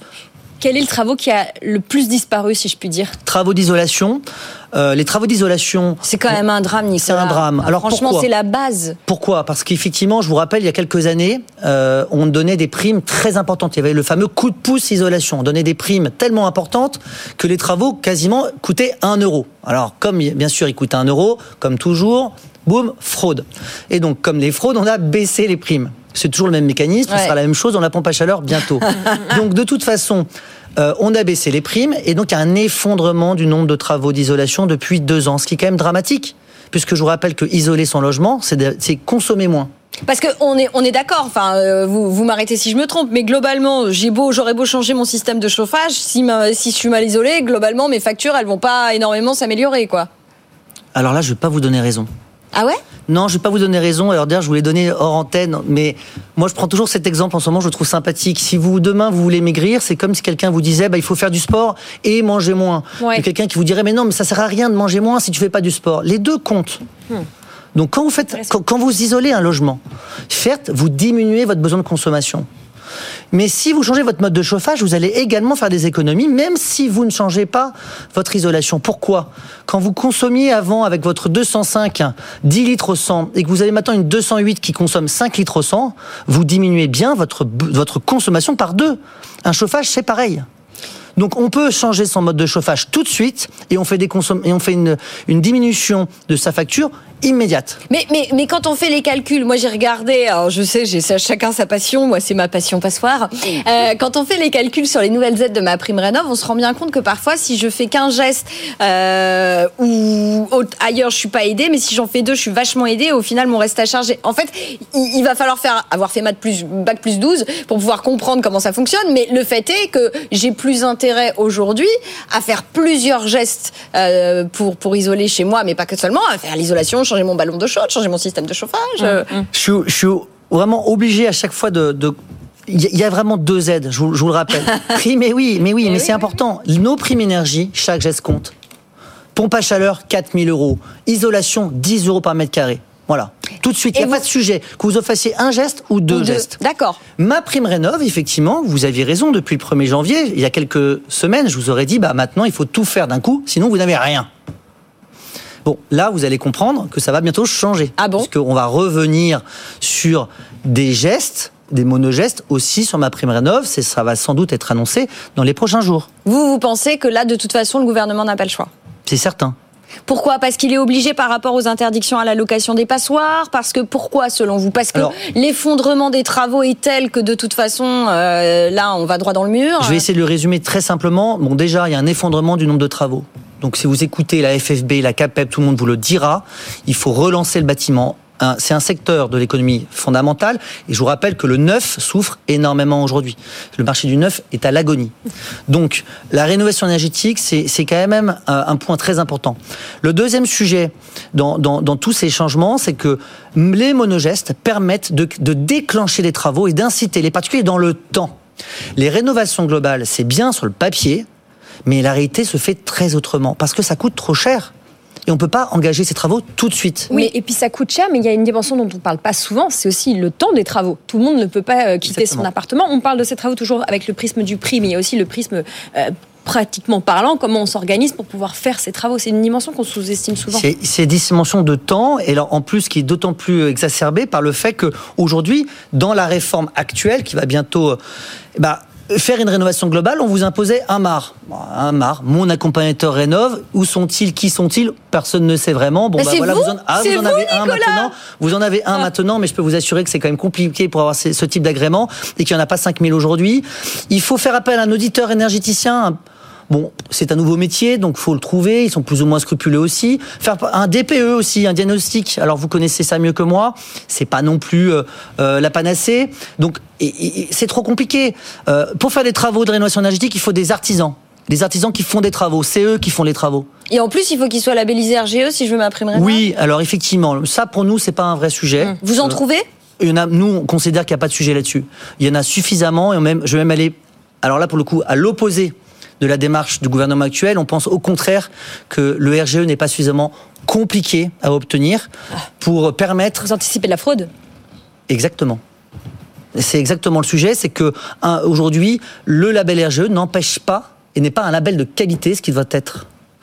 Ouais, mais alors le problème, euh, c'est que du coup, quand même, vous dites que ça n'empêche pas, mais enfin, il y en a quand même assez peu des labellisés RGE, donc il faudrait quoi? Faire sauter le, labellis- le label RGE et se fier euh, à mon à mon mar, à vous, euh, Nicolas. pour, Attention, parce qu'avec Marie, on est très concernés. On a un plan, deuxième partie de carrière. Avec Marie, on part monter une boîte, on Alors, devient je- RGE. bah justement, j'ai- il faut une transition toute, toute trouvée. Aujourd'hui, devenir RGE en isolation, si vous décidez de changer de métier demain, Marie, écoute. eh ben vous pouvez le faire en un jour. Ah bah voilà. Je n'exagère à peine. C'est-à-dire que vous allez faire une qualification RGE et vous allez avoir un an. Vous allez avoir un probatoire, un, voilà, Ouais, un ouais. probatoire, et vous aurez un an pour dire aujourd'hui aux organismes, tiens, allez voir ce chantier, je l'ai bien fait. Est-ce que vous trouvez que c'est compliqué? Non. Il n'y a pas aujourd'hui de difficulté à obtenir, à obtenir le label RGE. Et d'ailleurs, j'en veux pour preuve que tous nos amis fraudeurs, les éco-délinquants, on les appelle comme on veut, sont RGE. Hmm. Mais, mais d'ailleurs, mais alors du coup, comment ça se passe? Parce que par exemple, typiquement, vous, euh, les, les, les, les gens que vous allez me conseiller pour faire mes travaux, etc. Donc, j'imagine qu'ils vont quand même être labellisés RGE si je veux toucher ma prime rénov. Mais vous, vous militez pour qu'on fasse sauter ça et qu'on se fie euh, simplement euh, bah, à tous les accompagnateurs rénov pour dire, bah, celui-là, cet artisan-là, je le connais. Moi, comment je défends, fait nous je défends pas les accompagnateurs Rénov parce que je vais être très clair avec vous sur cette réforme. Vous savez qu'on était opposés il y a quelques mois. On l'a clairement dit. Nous, on considère que ce rôle d'accompagnement, on le fait depuis 2010. Donc, et on le faisait gratuitement. Donc, on n'avait pas besoin Ouais. d'être payé 2000 euros pour le faire auprès des particuliers. Mm. Donc, l'accompagnement, je vous le répète, c'est comme quand je vous dis, il faut faire des travaux d'isolation, de chauffage. Nous, on vous le fait. Bon.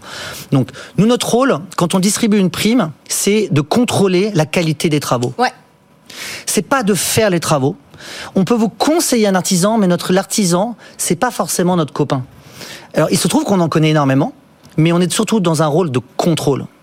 Ça, c'est faux. Il faut bien le comprendre. Non, non, mais j'entends bien. Mais comment on fait quand ceux qui nous écoutent et qui nous regardent là tout de suite, comment je fais justement par rapport à tout ce que vous nous dites sur le fait que être labellisé RGE, c'est pas forcément un gage de qualité et de confiance? Comment je fais? À qui je m'adresse Eh ben, en fait? s'adresser à nous, effectivement, quand vous vous adressez à Prime Énergie, vous avez deux intérêts. Un, on va vous subventionner vos travaux et on va vous permettre d'avoir une remise.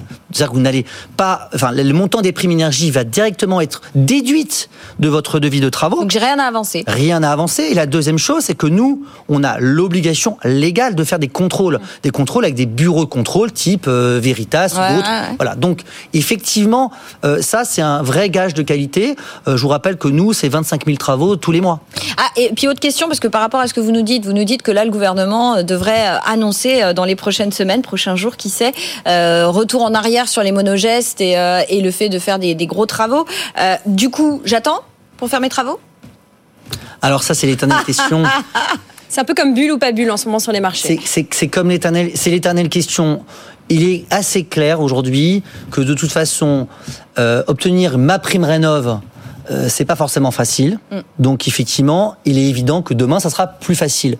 Une fois que j'ai dit ça, c'est pas dans mon intérêt de vous le dire quand même parce que je vous rappelle que nous à côté, là, nous nos primes énergie elles existent, hein, elles n'ont pas changé. Moi le 31 décembre je donnais euh, 50 euros, 100 euros par fenêtre euh, euh, changé. Bah, le 2 janvier je continue à les donner et aujourd'hui encore. Donc j'ai quand même envie de vous dire euh, lancez vos travaux, euh, mais effectivement vous risquez d'avoir des aides dans les prochains jours sur des monogestes et qui sur ma, ma prime rénov qui vous imposeront pas à faire une rénovation globale. Tiens Nicolas, on a un auditeur qui nous a écrit, on a une question pour déjà pour nous euh, vendredi Marie, c'est euh, Bernard qui nous écrit si j'installe des panneaux solaires sur le toit de ma maison, de mon point de vue, il ne sera pas nécessaire de l'isoler. Ce que vous nous disiez en début d'interview, c'est chaque geste compte.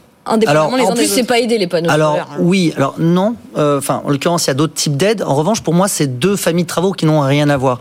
On a les familles de travaux qui vous permettent de faire des économies d'énergie. Travaux d'isolation, je baisse ma consommation. Chauffage, je change mon mode. Bon.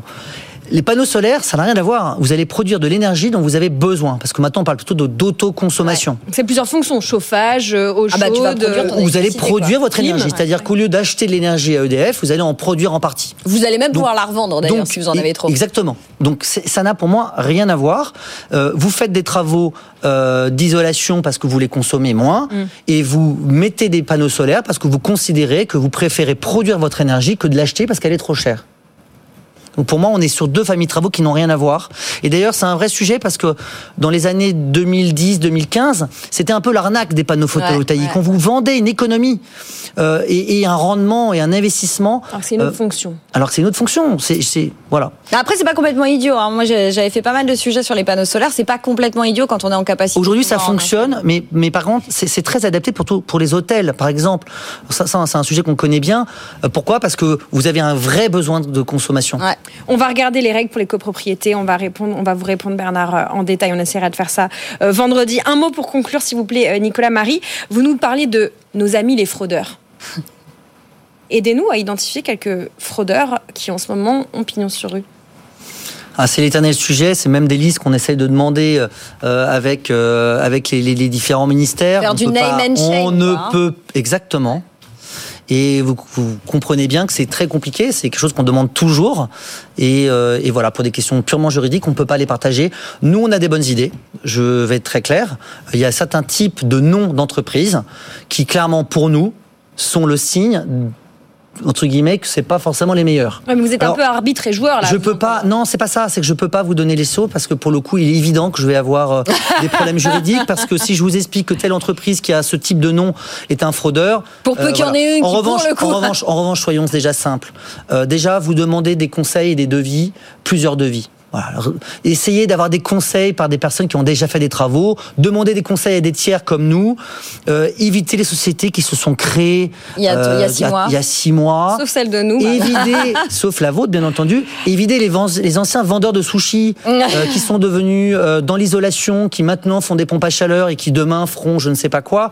Essayez de trouver ça. Moi, je pense que si j'ai un message à faire passer, pour les, tous les changements politiques actuels, c'est, euh, je pense qu'il faut réhabiliter euh, les artisans parce qu'en fait, le, le, vrai métier. Enfin, aujourd'hui, on manque d'artisans qui font des vrais travaux de qualité. On n'a pas besoin d'intermédiaires, on n'a pas besoin de diagnostiqueurs, on n'a pas besoin de marre, on a besoin d'artisans, on a besoin de gens qui font. Ouais, je trouve ça beau, moi. Le message de la fin. Salut aux artisans RGE qui font le boulot et, et pas RGE à tous les, les, les futurs artisans, au masculin, au féminin. Merci beaucoup Marie, merci beaucoup euh, Nicolas pour ce regard du lundi sur les primes énergie, ma prime rénove et puis euh, les fraudeurs ou les autres. On continue à couvrir ce sujet de l'immobilier au quotidien de cette émission avec Marie et tous nos invités. Rendez-vous demain à la même heure, 11h15. D'ici là, petite pause et après on s'occupe de votre portefeuille d'investissement. Est-ce qu'il est encore temps d'investir dans l'IA Combien? Comment? Et est-ce qu'on est vraiment sûr? À tout de suite.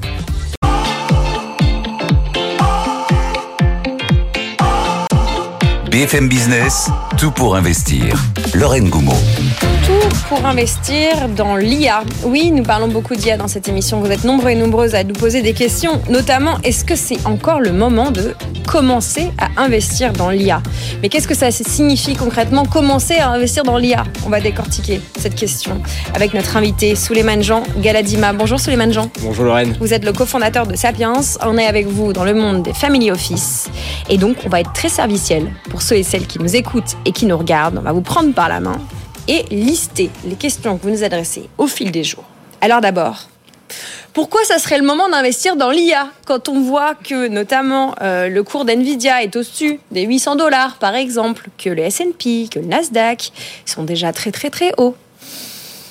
Qu'est-ce que vous répondez? On répond premièrement qu'on est au début de cette révolution qui touche euh, l'ensemble des pans de notre économie, depuis euh, la santé, euh, en passant par les véhicules autonomes et en terminant par la, production de contenu avec récemment euh, Sora sur la production de vidéos qui produit des vidéos avec un prompt d'une minute d'une qualité exceptionnelle. Donc on est au début de cette révolution qui va impacter l'ensemble des pans de l'économie. Le deuxième aspect, c'est d'un point de vue technologique, on est au début de cette intelligence artificielle forte en capacité de produire du contenu, d'apprendre, de raisonner, de résoudre des problèmes. Et si on imagine que d'ici quelques années, euh, l'informatique quantique vient aussi booster les capacités de calcul de l'intelligence artificielle, on a encore devant nous de, belles années de développement. Et en dernier lieu, vous l'avez dit au niveau des chiffres, hein, les chiffres sont ahurissants. Euh, Aujourd'hui, le marché de l'IA, c'est 323 milliards. On imagine qu'en 2030, d'ici 6 ans, c'est 1800 milliards de dollars de marché euh, au niveau global. C'est une croissance de la productivité d'un pour cent par an. Donc, c'est une opportunité effectivement pour les investisseurs autour de l'intelligence artificielle, mais de manière indirecte sur l'ensemble des domaines d'activité qui seront impactés de près ou de loin par cette révolution. Alors pour les investisseurs, les épargnants qui nous écoutent, qu'est-ce que ça veut dire aujourd'hui? On se parle, nous sommes le 26 février pour ceux qui nous écoutent de manière délinéarisée en podcast ou en replay. Euh, qu'est-ce que ça signifie investir dans l'IA On regarde quoi? Un secteur? On regarde des entreprises? On regarde des tendances? On regarde la chaîne de valeur parce qu'on a vu euh, ces dernières semaines euh, l'explosion du cours d'NVIDIA qui est vraiment euh, au niveau zéro puisqu'on est au niveau matériel, on est sur le hardware avec les fameux GPU. Peut aussi regarder les concurrents ou les, les, sociétés complémentaires, Intel, où on voit aussi maintenant les LPU, les Language Processing Unit, qui commencent aussi à se développer. Mhm. On peut monter d'un niveau et on sait que l'IA est extrêmement consommatrice de data et extrêmement productrice de data. Donc toutes les industries du cloud, euh, OVH, AWS et autres seront naturellement impactées. Les logiciels qui optimisent ces serveurs, avec notamment euh, VMware, le seront aussi. Et quand on monte après au niveau logiciel, on voit que OpenAI est en effet euh, le leader sur le sujet, mais Google, Amazon et d'autres grandes ce monde sont en train de construire leur propre modèle malheureusement à des coûts énormes, hein, puisqu'on parle de centaines de millions d'euros de, euh, pour développer ces types de modèles, mais c'est une opportunité. Et ensuite, le dernier niveau, c'est celui bah, des applicatifs, des services qui aujourd'hui, euh, que ce soit sur les véhicules autonomes, que ce soit en finance, que ce soit notamment dans l'univers des multimédias, offrent des opportunités. Donc les investisseurs peuvent chercher à investir soit comme on dit, dans les pioches ou qu'on amont la création de valeur, soit s'ils ont des convictions sur certaines de ces catégories. Et la meilleure manière de le faire, c'est peut-être d'utiliser euh, ce choix, cette conviction chez Sapiens, c'est l'utilisation des trackers, des ETF qui reproduisent soit des indices, soit des verticales métiers comme des trackers dans l'intelligence artificielle et le big data. Bon là, vous nous dites qu'il fallait avoir, euh, il fallait avoir des ETF sur le Nasdaq et des ETF sur les semi-conducteurs. C'est à peu près ça. Vous avez notamment le X-Tracker, euh, intelligence artificielle et, big data qui sur un an glissant fait près de 54% de, de, performance. On considère que il y a encore du potentiel de création de valeur sur ces sujets et c'est surtout en fait une manière d'avoir une approche darwinienne, de pas forcément faire un pari sur hmm. Nvidia, sur Amazon ou sur un gérant, mais de considérer que c'est une tendance de fond qui euh, bénéficiera à un grand nombre d'entreprises. Et il faut aussi être vigilant parce qu'on a connu par le passé aussi des fois des, des surprises sur l'innovation. On, on, parle de Cisco, on parle de Nokia, on parle de BlackBerry qui était à un moment donné les leaders dans leur domaine et qui malheureusement n'ont pas pris le virage ou ne sont pas arrivés à suivre la concurrence. Donc cette approche euh, beaucoup plus diversifiée darwinienne euh, des, des, trackers sur cette verticale nous paraît la plus pertinente, notamment parce qu'on peut aussi rentrer sur des petites idées hmm. d'investissement. BlackBerry, Nokia ou euh, Cisco, dont vous, citez, dont vous parliez tout à l'heure, qui en fait surfaient la vague, l'innovation du téléphone portable, et on pensait qu'il y allait avoir une corrélation stricte entre le succès des entreprises de téléphonie et le, le pourcentage euh, d'équipement de la population en téléphone portable. Exactement. Et on espère que peut-être les gens qui se positionnent sur l'IA arriveront à mieux surfer cette vague que les entreprises que vous venez de citer, même si elles ont été au top. Vous venez de parler d'Intel. Intel a un peu de perspective. Euh, Intel vaut 300 millions de moins qu'en 2000. On rappelle qu'Intel, c'est un gros fabricant de puces ça a été un moment le leader du, monde. Aujourd'hui, c'est loin, loin derrière Nvidia. Bon, vous nous parlez de nous positionner sur l'ensemble de la chaîne de valeur. Très bien. Vous nous avez souligné l'intérêt de se positionner via des trackers parce que voilà, ça permet euh, de ne pas avoir à choisir finalement. Mais vous avez forcément une approche aussi un peu en stock picking dans votre family office et plus généralement, si vous pouvez être porte-parole de votre secteur un peu. Comment on fait ses devoirs quand on veut s'intéresser à une entreprise en particulier? Au risque de vous décevoir, on ne fait pas de stock picking. C'est-à-dire qu'on fait. Voilà, c'est-à-dire qu'on assume cette position. Euh, on peut éventuellement regarder des fonds de gestion active, mais c'est vrai qu'on a une vraie conviction sur la partie tracker. Si on monte un peu dans la chaîne de valeur, on peut par contre considérer qu'aujourd'hui sur les marchés financiers, on est sur les champions d'aujourd'hui, mais on mhm. peut aussi se positionner sur les champions de demain, donc en non côté, en, capital investissement, c'est-à-dire le capital risque ou le capital développement. On, a la chance notamment là par contre d'avoir fait notre travail de sélection, no homework sur notamment le choix de Balderton, qui est un des leaders européens sur le capital risque et qui a une énorme majeure sur notamment l'intelligence artificielle. Et, et on voit d'ailleurs ce qui est assez intéressant, c'est que notamment ces fonds commencent à acheter, investir eux-mêmes des data centers pour pouvoir fournir de la puissance de calcul, pour pouvoir fournir de la ressource aux startups d'intelligence artificielle qu'elles accompagnent. Donc c'est aussi une manière de s'exposer en l'occurrence euh, à l'intelligence artificielle et euh, Nvidia, euh, si on revient sur ce sujet-là, il y a aussi cette notion toujours de la création de valeur, c'est qui produit des brevets, qui fait de la recherche. Et en l'occurrence, Nvidia avec une marge supérieure à 5%, 50%, pardon, et au-delà de ça, une, vraie expertise, notamment sur la dimension R&D, continuera à développer, à innover. Et donc, ça peut faire partie encore d'un sujet créateur de valeur dans les années à venir. Bon, alors du coup, vous êtes, euh, vous observez de près le secteur du non-côté. Donc, si vous ne faites pas de stock picking, comment on fait ses devoirs pour sur le no- non-côté faire son marché? Alors pour faire son marché sur le non-côté, il faut être en mesure d'analyser une société de gestion, un fonds, un track record, une structure de frais pour sélectionner ce qu'on appelle le premier quartile, c'est-à-dire les fonds de private equity qui ont le plus de chances de reproduire les performances qu'on a connues ces 20 dernières années dans le private equity. Sauf que ces 20 dernières années, l'argent était gratuit, tout le monde a Mmh. joué un peu sur les multiples. On a même tendance à dire qu'en étant aveugle, on arrivait à faire des performances. Aujourd'hui, il va falloir être en mesure de créer de la valeur, d'acheter à- à des bons niveaux de valorisation et surtout d'accompagner ces entreprises, notamment dans l'intelligence artificielle, où les modèles de rentabilité sont encore à construire. hein. ça coûte excessivement cher. Beaucoup de startups, malheureusement, paient énormément cher les modèles d'OpenAI, mais malheureusement n'arrivent pas à répercuter ce coût au niveau de leurs clients. Donc il faudra identifier des gérants de fonds, que ce soit euh, Balderton, que ce soit Carlyle ou d'autres grands de ce monde, en capacité d'avoir les équipes et l'expertise en interne pour pouvoir identifier les champions de demain et le faire aussi dans une structure de frais qui soit la plus euh, agressive possible pour éviter que ces frais obèrent trop la performance qu'on peut voir souvent malheureusement en non-côté. Quand on n'est pas en B2B comme vous, comment on fait ces devoirs-là? Comment on se renseigne sur les fonds? Alors on se renseigne en faisant appel à des conseillers comme euh, en l'occurrence Sapiens ou d'autres, mais qui ont accès en fait à ces, euh, à ces fonds et qui ont la capacité aussi de faire la due diligence, parce qu'effectivement c'est données compliquées à obtenir, compliquées euh, à lire. Vous avez aussi pour des investisseurs qui ont un peu moins de moyens la capacité aujourd'hui en assurance vie et en plan épargne retraite d'avoir accès au private equity au travers des fameux FCPR, les fonds communs de placement à risque. Et si euh, vous n'avez pas effectivement les, moyens financiers, ne serait-ce que d'ouvrir une assurance vie ou d'investir dans ces fonds, si on revient aux côtés, vous pouvez un compte titre, tout simplement, avec aujourd'hui eh ben, des acteurs comme Trade Republic et autres, à partir de quelques dizaines d'euros, de mettre en place un prélèvement automatique sur un tracker d'intelligence artificielle ou sur un titre vif pour s'exposer à ce domaine d'activité. Bon, je voulais vous poser une question sur les valeurs de bon père de famille, même s'il paraît qu'il faut plus utiliser cette expression. Et comme je suis une femme, je dois préciser pour les éléments les plus woke de notre audience, les bonnes mères de famille aussi investissent. Euh, c'est compliqué euh, d'avoir une approche justement euh, où on cherche les bonnes actions, celles dans lesquelles on va rester sur longtemps, sur lesquelles on va rester pendant longtemps.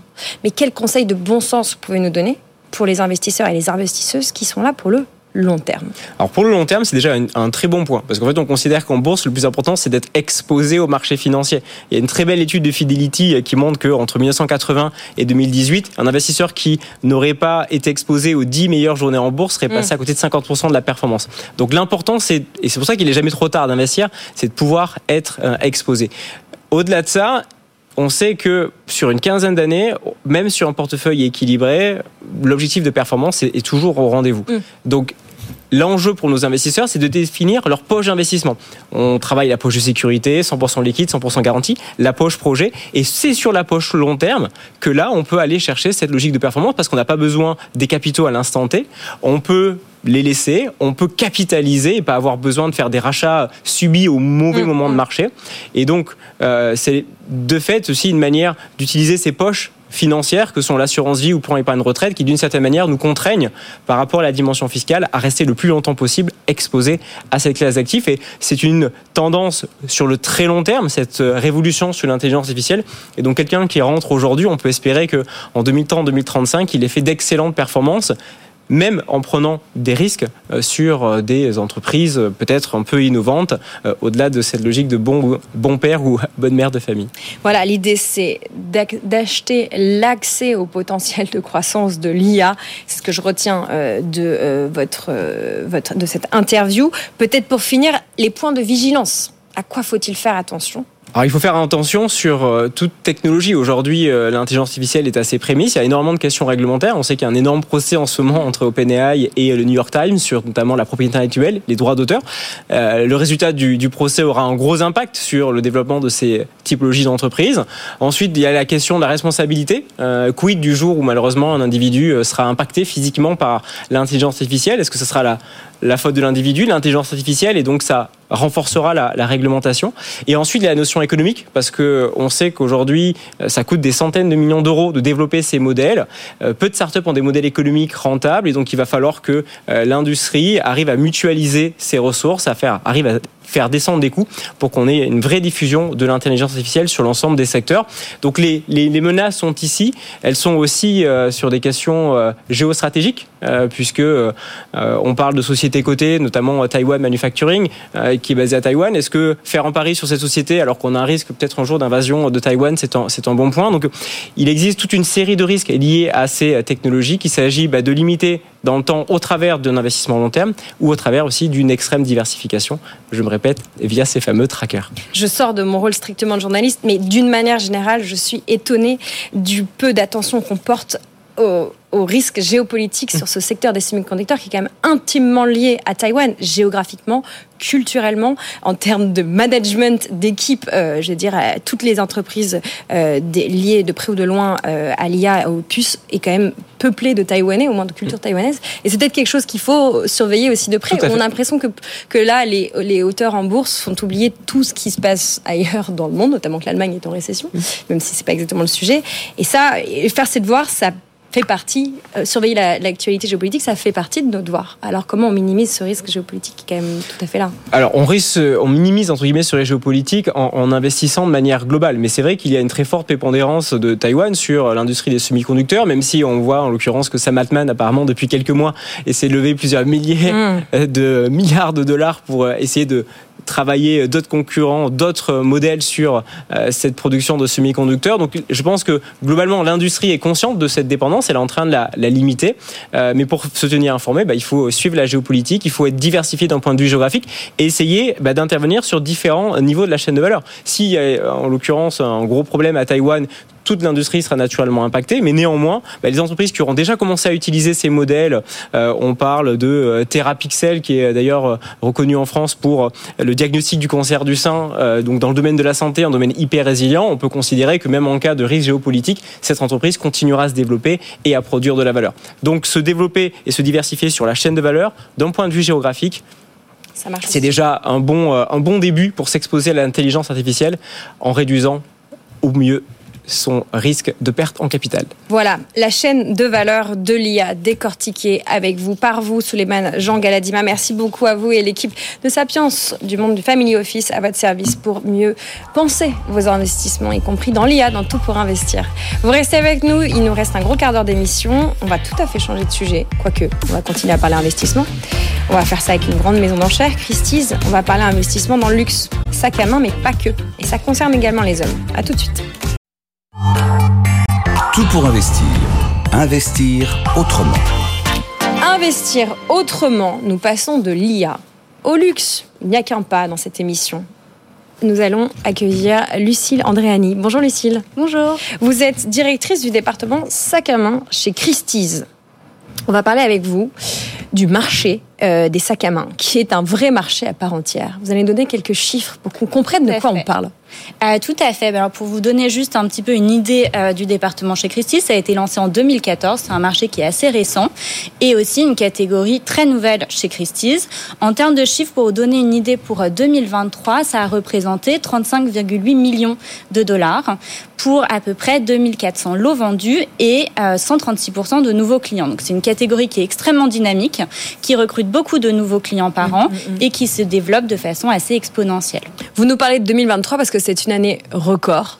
Tout à fait. Tous les records ont été battus. Tout à fait. On, a, on avait battu tous les records en 2022 et puis voilà, en 2023, on, on dépasse un nouveau record. Je pense que c'est aussi une catégorie qui est importante pour les records puisqu'on détient le record du sac le plus cher vendu en vente aux enchères qui s'est vendu en novembre 2021 à Hong Kong pour plus de 4 millions de Hong Kong dollars, ce qui représente beaucoup en euros.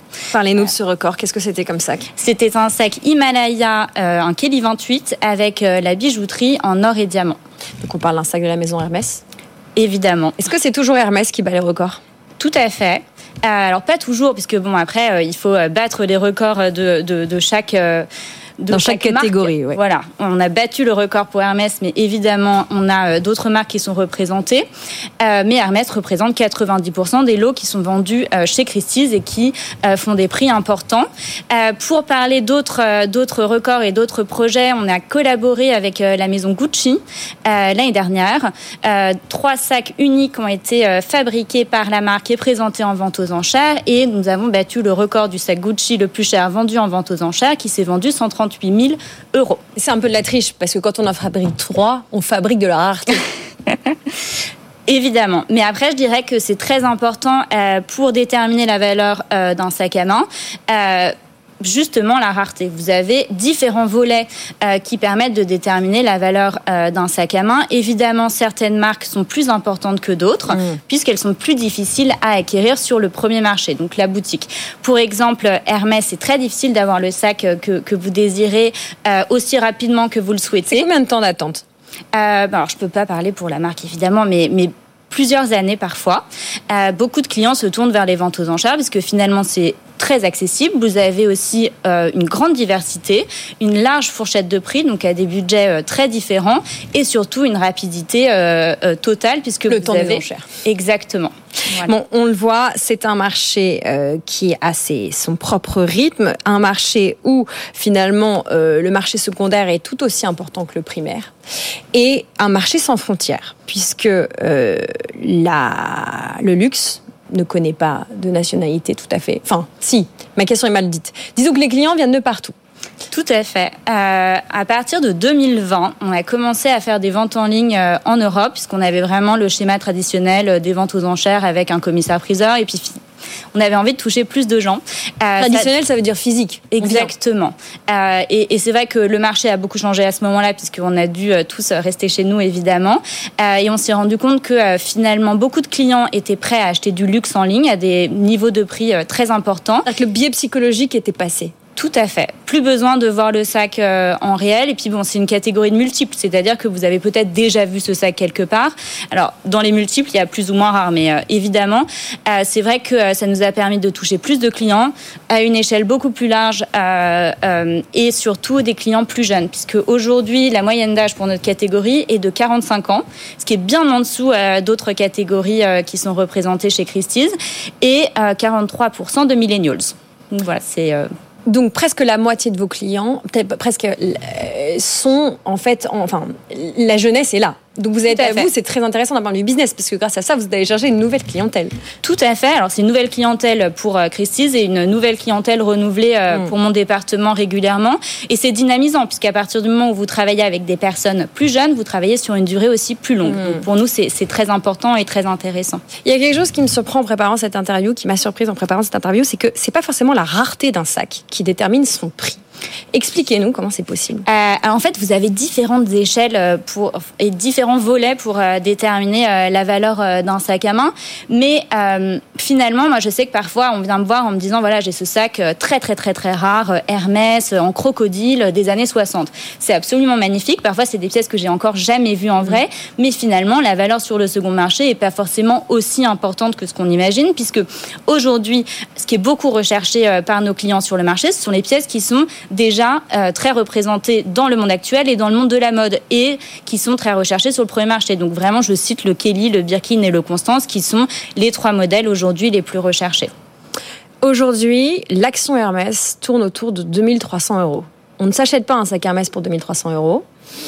Mais il y a quand même un arbitrage à faire. Si on veut surfer le luxe, si on veut investir dans le luxe, finalement, investir dans un sac qui, on le comprend, a une très belle valeur sur le marché secondaire, ça peut être intéressant. Est-ce que vous avez une partie de votre population, de votre clientèle, qui est justement des, qui sont des investisseurs, qui sont là pour aller faire une plus-value, et donc ça aussi, ça vient dynamiser votre marché? Je pense qu'il y a toujours la notion de passion derrière, c'est-à-dire que bon, il y a deux choses. Déjà, toutes les femmes ont besoin d'un sac à main et elles se posent la question de comment bien acheter un sac à main. C'est-à-dire si vous dépensez euh, peut-être 8500 euros, vous avez envie d'avoir potentiellement la possibilité de revendre la pièce au prix auquel vous l'avez achetée ou éventuellement vous faire une plus-value.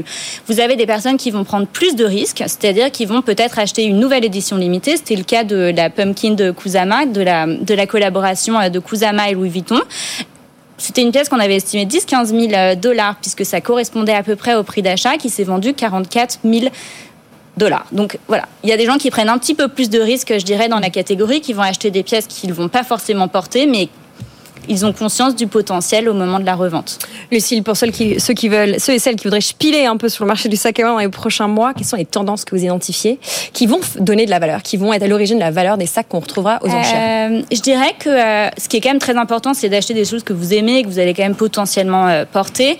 Et dans le potentiellement à tous au sens de Voilà. Après, prenez-en soin puisque à partir du moment où une pièce présente des marques d'usage, la valeur va, va baisser.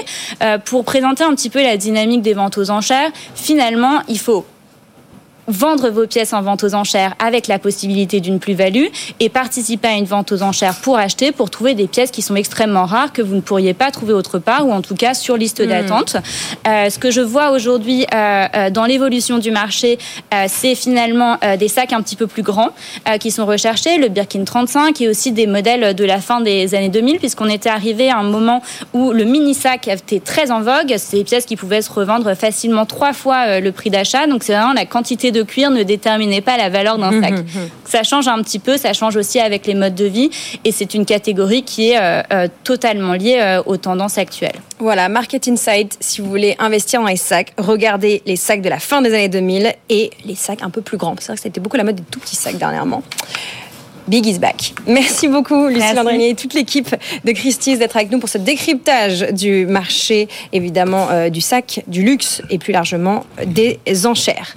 Tout pour investir, c'est fini. Merci à toutes et tous de nous avoir écrit, d'avoir suivi l'émission. Vous n'hésitez pas à continuer à m'écrire, notamment sur LinkedIn, en dehors du direct. Si vous avez attrapé l'émission en cours, pas de panique. Vous pouvez la retrouver dès à présent en podcast, en replay sur l'ensemble de vos plateformes préférées, qu'elles soient européennes ou américaines.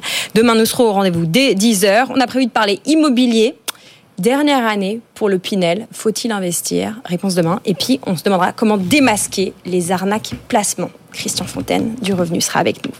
Mais d'ici demain, il y a toute l'après-midi sur PFM Business. D'ici 5 minutes, Sandra Gondouin prend les manettes de l'antenne pour avec vous. Bonjour Sandra. Bonjour Lorraine. Quel est le programme?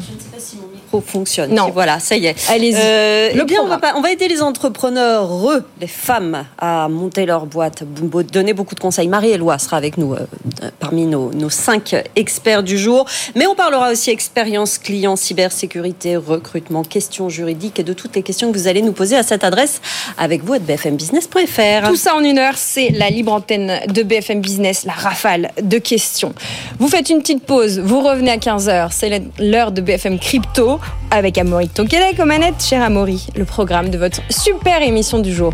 Absolument, émission spéciale aujourd'hui, or versus Bitcoin. Quelle est la meilleure valeur refuge, voire la meilleure valeur tout court?